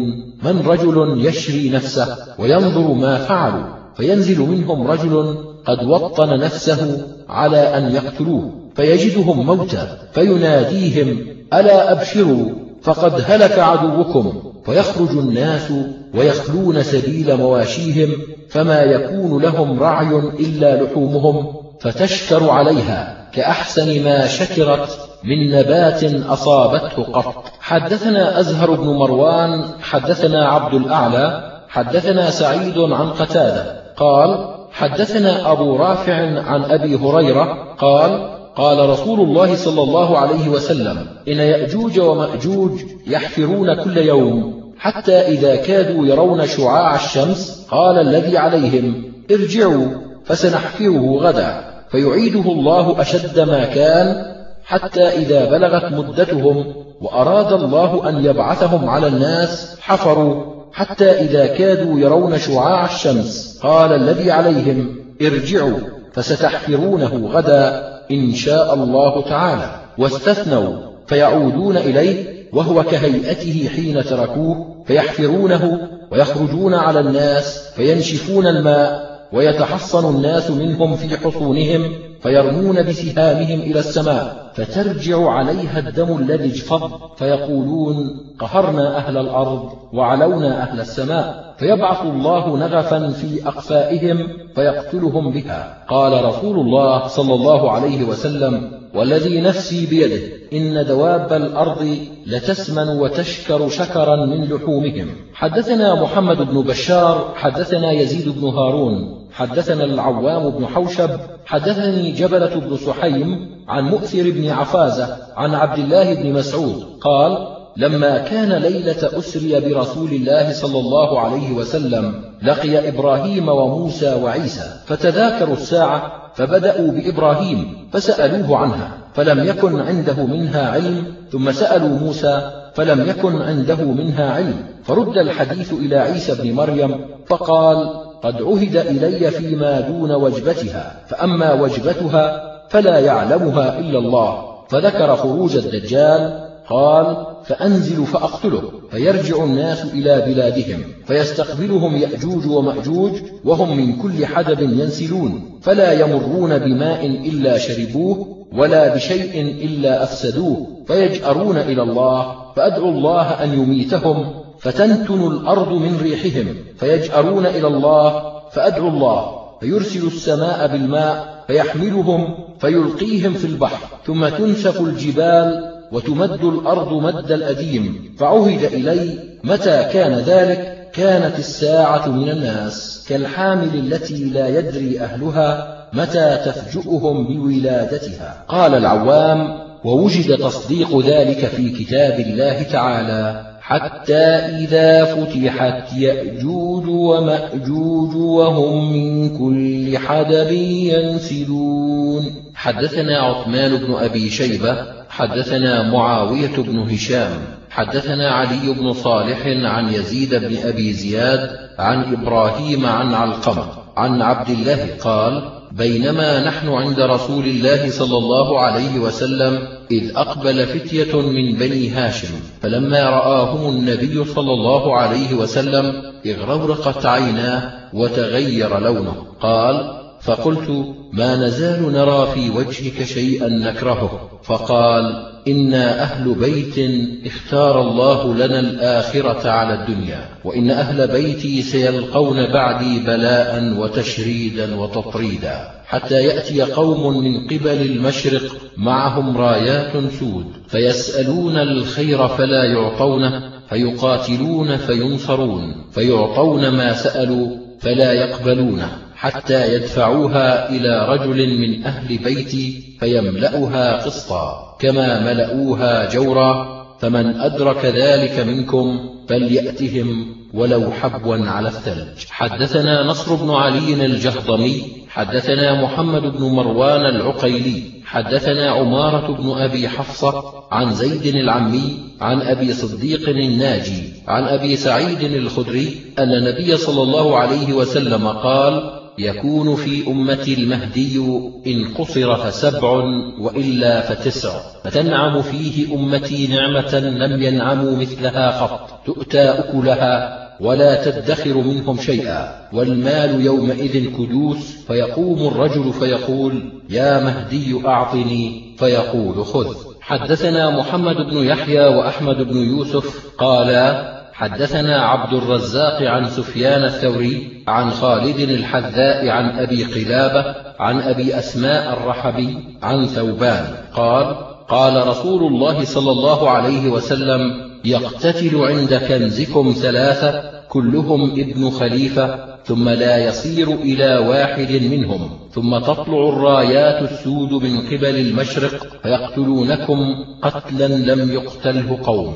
ثم ذكر شيئا لا أحفظه. فقال فإذا رأيتموه فبايعوه ولو حبوا على الثلج فإنه خليفة الله المهدي. حدثنا عثمان بن أبي شيبة حدثنا أبو داود الحفري حدثنا ياسين عن إبراهيم بن محمد بن الحنفية عن أبيه عن علي قال قال رسول الله صلى الله عليه وسلم المهدي منا أهل البيت يصلحه الله في ليلة. حدثنا أبو بكر بن أبي شيبة حدثنا أحمد بن عبد الملك حدثنا أبو المليح الرقي عن زياد بن بيان عن علي بن نفيل عن سعيد بن المسيب قال كنا عند أم سلمة فتذاكرنا المهدي فقالت سمعت رسول الله صلى الله عليه وسلم يقول المهدي من ولد فاطمة حدثنا هدية بن عبد الوهاب حدثنا سعد بن عبد الحميد بن جعفر عن علي بن زياد اليمامي عن عكرمة بن عمار عن إسحاق بن عبد الله بن أبي طلحة عن أنس بن مالك قال سمعت رسول الله صلى الله عليه وسلم يقول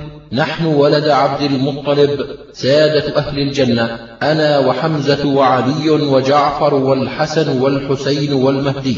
حدثنا حرملة بن يحيى المصري وإبراهيم بن سعيد الجوهري قالا حدثنا أبو صالح عبد الغفار بن داود الحراني حدثنا ابن لهيعة عن أبي زرعة عمرو بن جابر الحضرمي عن عبد الله بن الحارث بن جزء الزبيدي قال قال رسول الله صلى الله عليه وسلم يخرج ناس من المشرق فيوطئون للمهدي يعني سلطانه.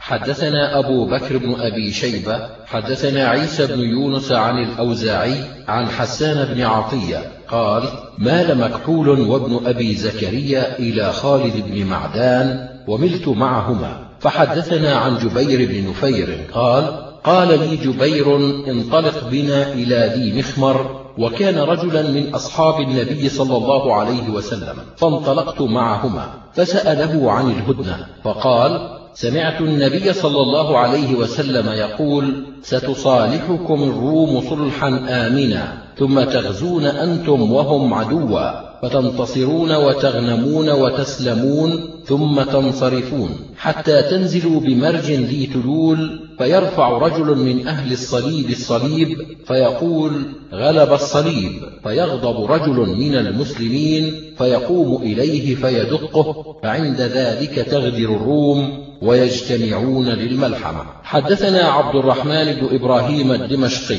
حدثنا الوليد بن مسلم حدثنا الأوزاعي عن حسان بن عطية بإسناده نحوه وزاد فيه فيجتمعون للملحمة فيأتون حينئذ تحت ثمانين غاية تحت كل غاية اثنا عشر ألفا. حدثنا هشام بن عمار حدثنا الوليد بن مسلم حدثنا عثمان بن أبي العاتكة عن سليمان بن حبيب المحاربي عن أبي هريرة قال قال رسول الله صلى الله عليه وسلم إذا وقعت الملاحم بعث الله بعثا من الموالي هم أكرم العرب فرسا وأجوده سلاحا. يؤيد الله بهم الدين. حدثنا أبو بكر بن أبي شيبة حدثنا الحسين بن علي عن زائدة عن عبد الملك بن عمير عن جابر بن سمرة عن نافع بن عتبة بن أبي وقاص عن النبي صلى الله عليه وسلم قال ستقاتلون جزيرة العرب فيفتحها الله ثم تقاتلون الروم فيفتحها الله ثم تقاتلون الدجال فيفتحها الله. قال جابر فما يخرج الدجال حتى تفتح الروم. حدثنا هشام بن عمار حدثنا الوليد بن مسلم وإسماعيل بن عياش قالا حدثنا أبو بكر بن أبي مريم عن الوليد بن سفيان بن أبي مريم عن يزيد بن قطيب السكوني وقال الوليد يزيد بن قطبة عن أبي بحرية عن معاذ بن جبل عن النبي صلى الله عليه وسلم قال الملحمة الكبرى وفتح القسطنطينية وخروج الدجال في سبعة أشهر. حدثنا سويد بن سعيد حدثنا بقية عن بحير بن سعد عن خالد بن أبي بلال عن عبد الله بن بسر قال قال رسول الله صلى الله عليه وسلم بين الملحمة وفتح المدينة ست سنين ويخرج الدجال في السابعة. حدثنا علي بن ميمون الرقي حدثنا أبو يعقوب الحنيني عن كثير بن عبد الله بن عمرو بن عوف عن أبيه عن جده قال قال رسول الله صلى الله عليه وسلم لا تقوم الساعة حتى تكون أدنى مسارح المسلمين ببولاء. ثم قال صلى الله عليه وسلم يا علي يا علي يا علي.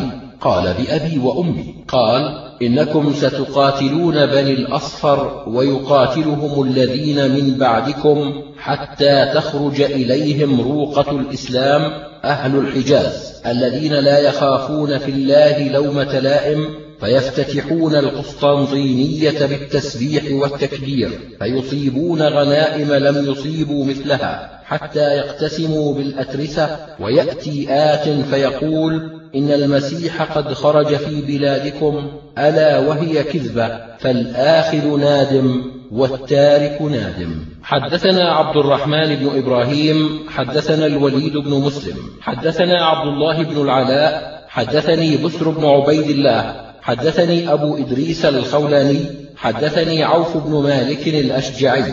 قال قال رسول الله صلى الله عليه وسلم تكون بينكم وبين بني الأصفر هدنة فيغدرون بكم فيسيرون إليكم في ثمانين غاية تحت كل غاية اثنا عشر ألفا. حدثنا أبو بكر بن أبي شيبة حدثنا سفيان بن عيينة عن الزهري عن سعيد بن المسيب عن أبي هريرة يبلغ به النبي صلى الله عليه وسلم قال لا تقوم الساعة حتى تقاتلوا قوما نعالهم الشعر ولا تقوم الساعة حتى تقاتلوا قوما صغار الأعين.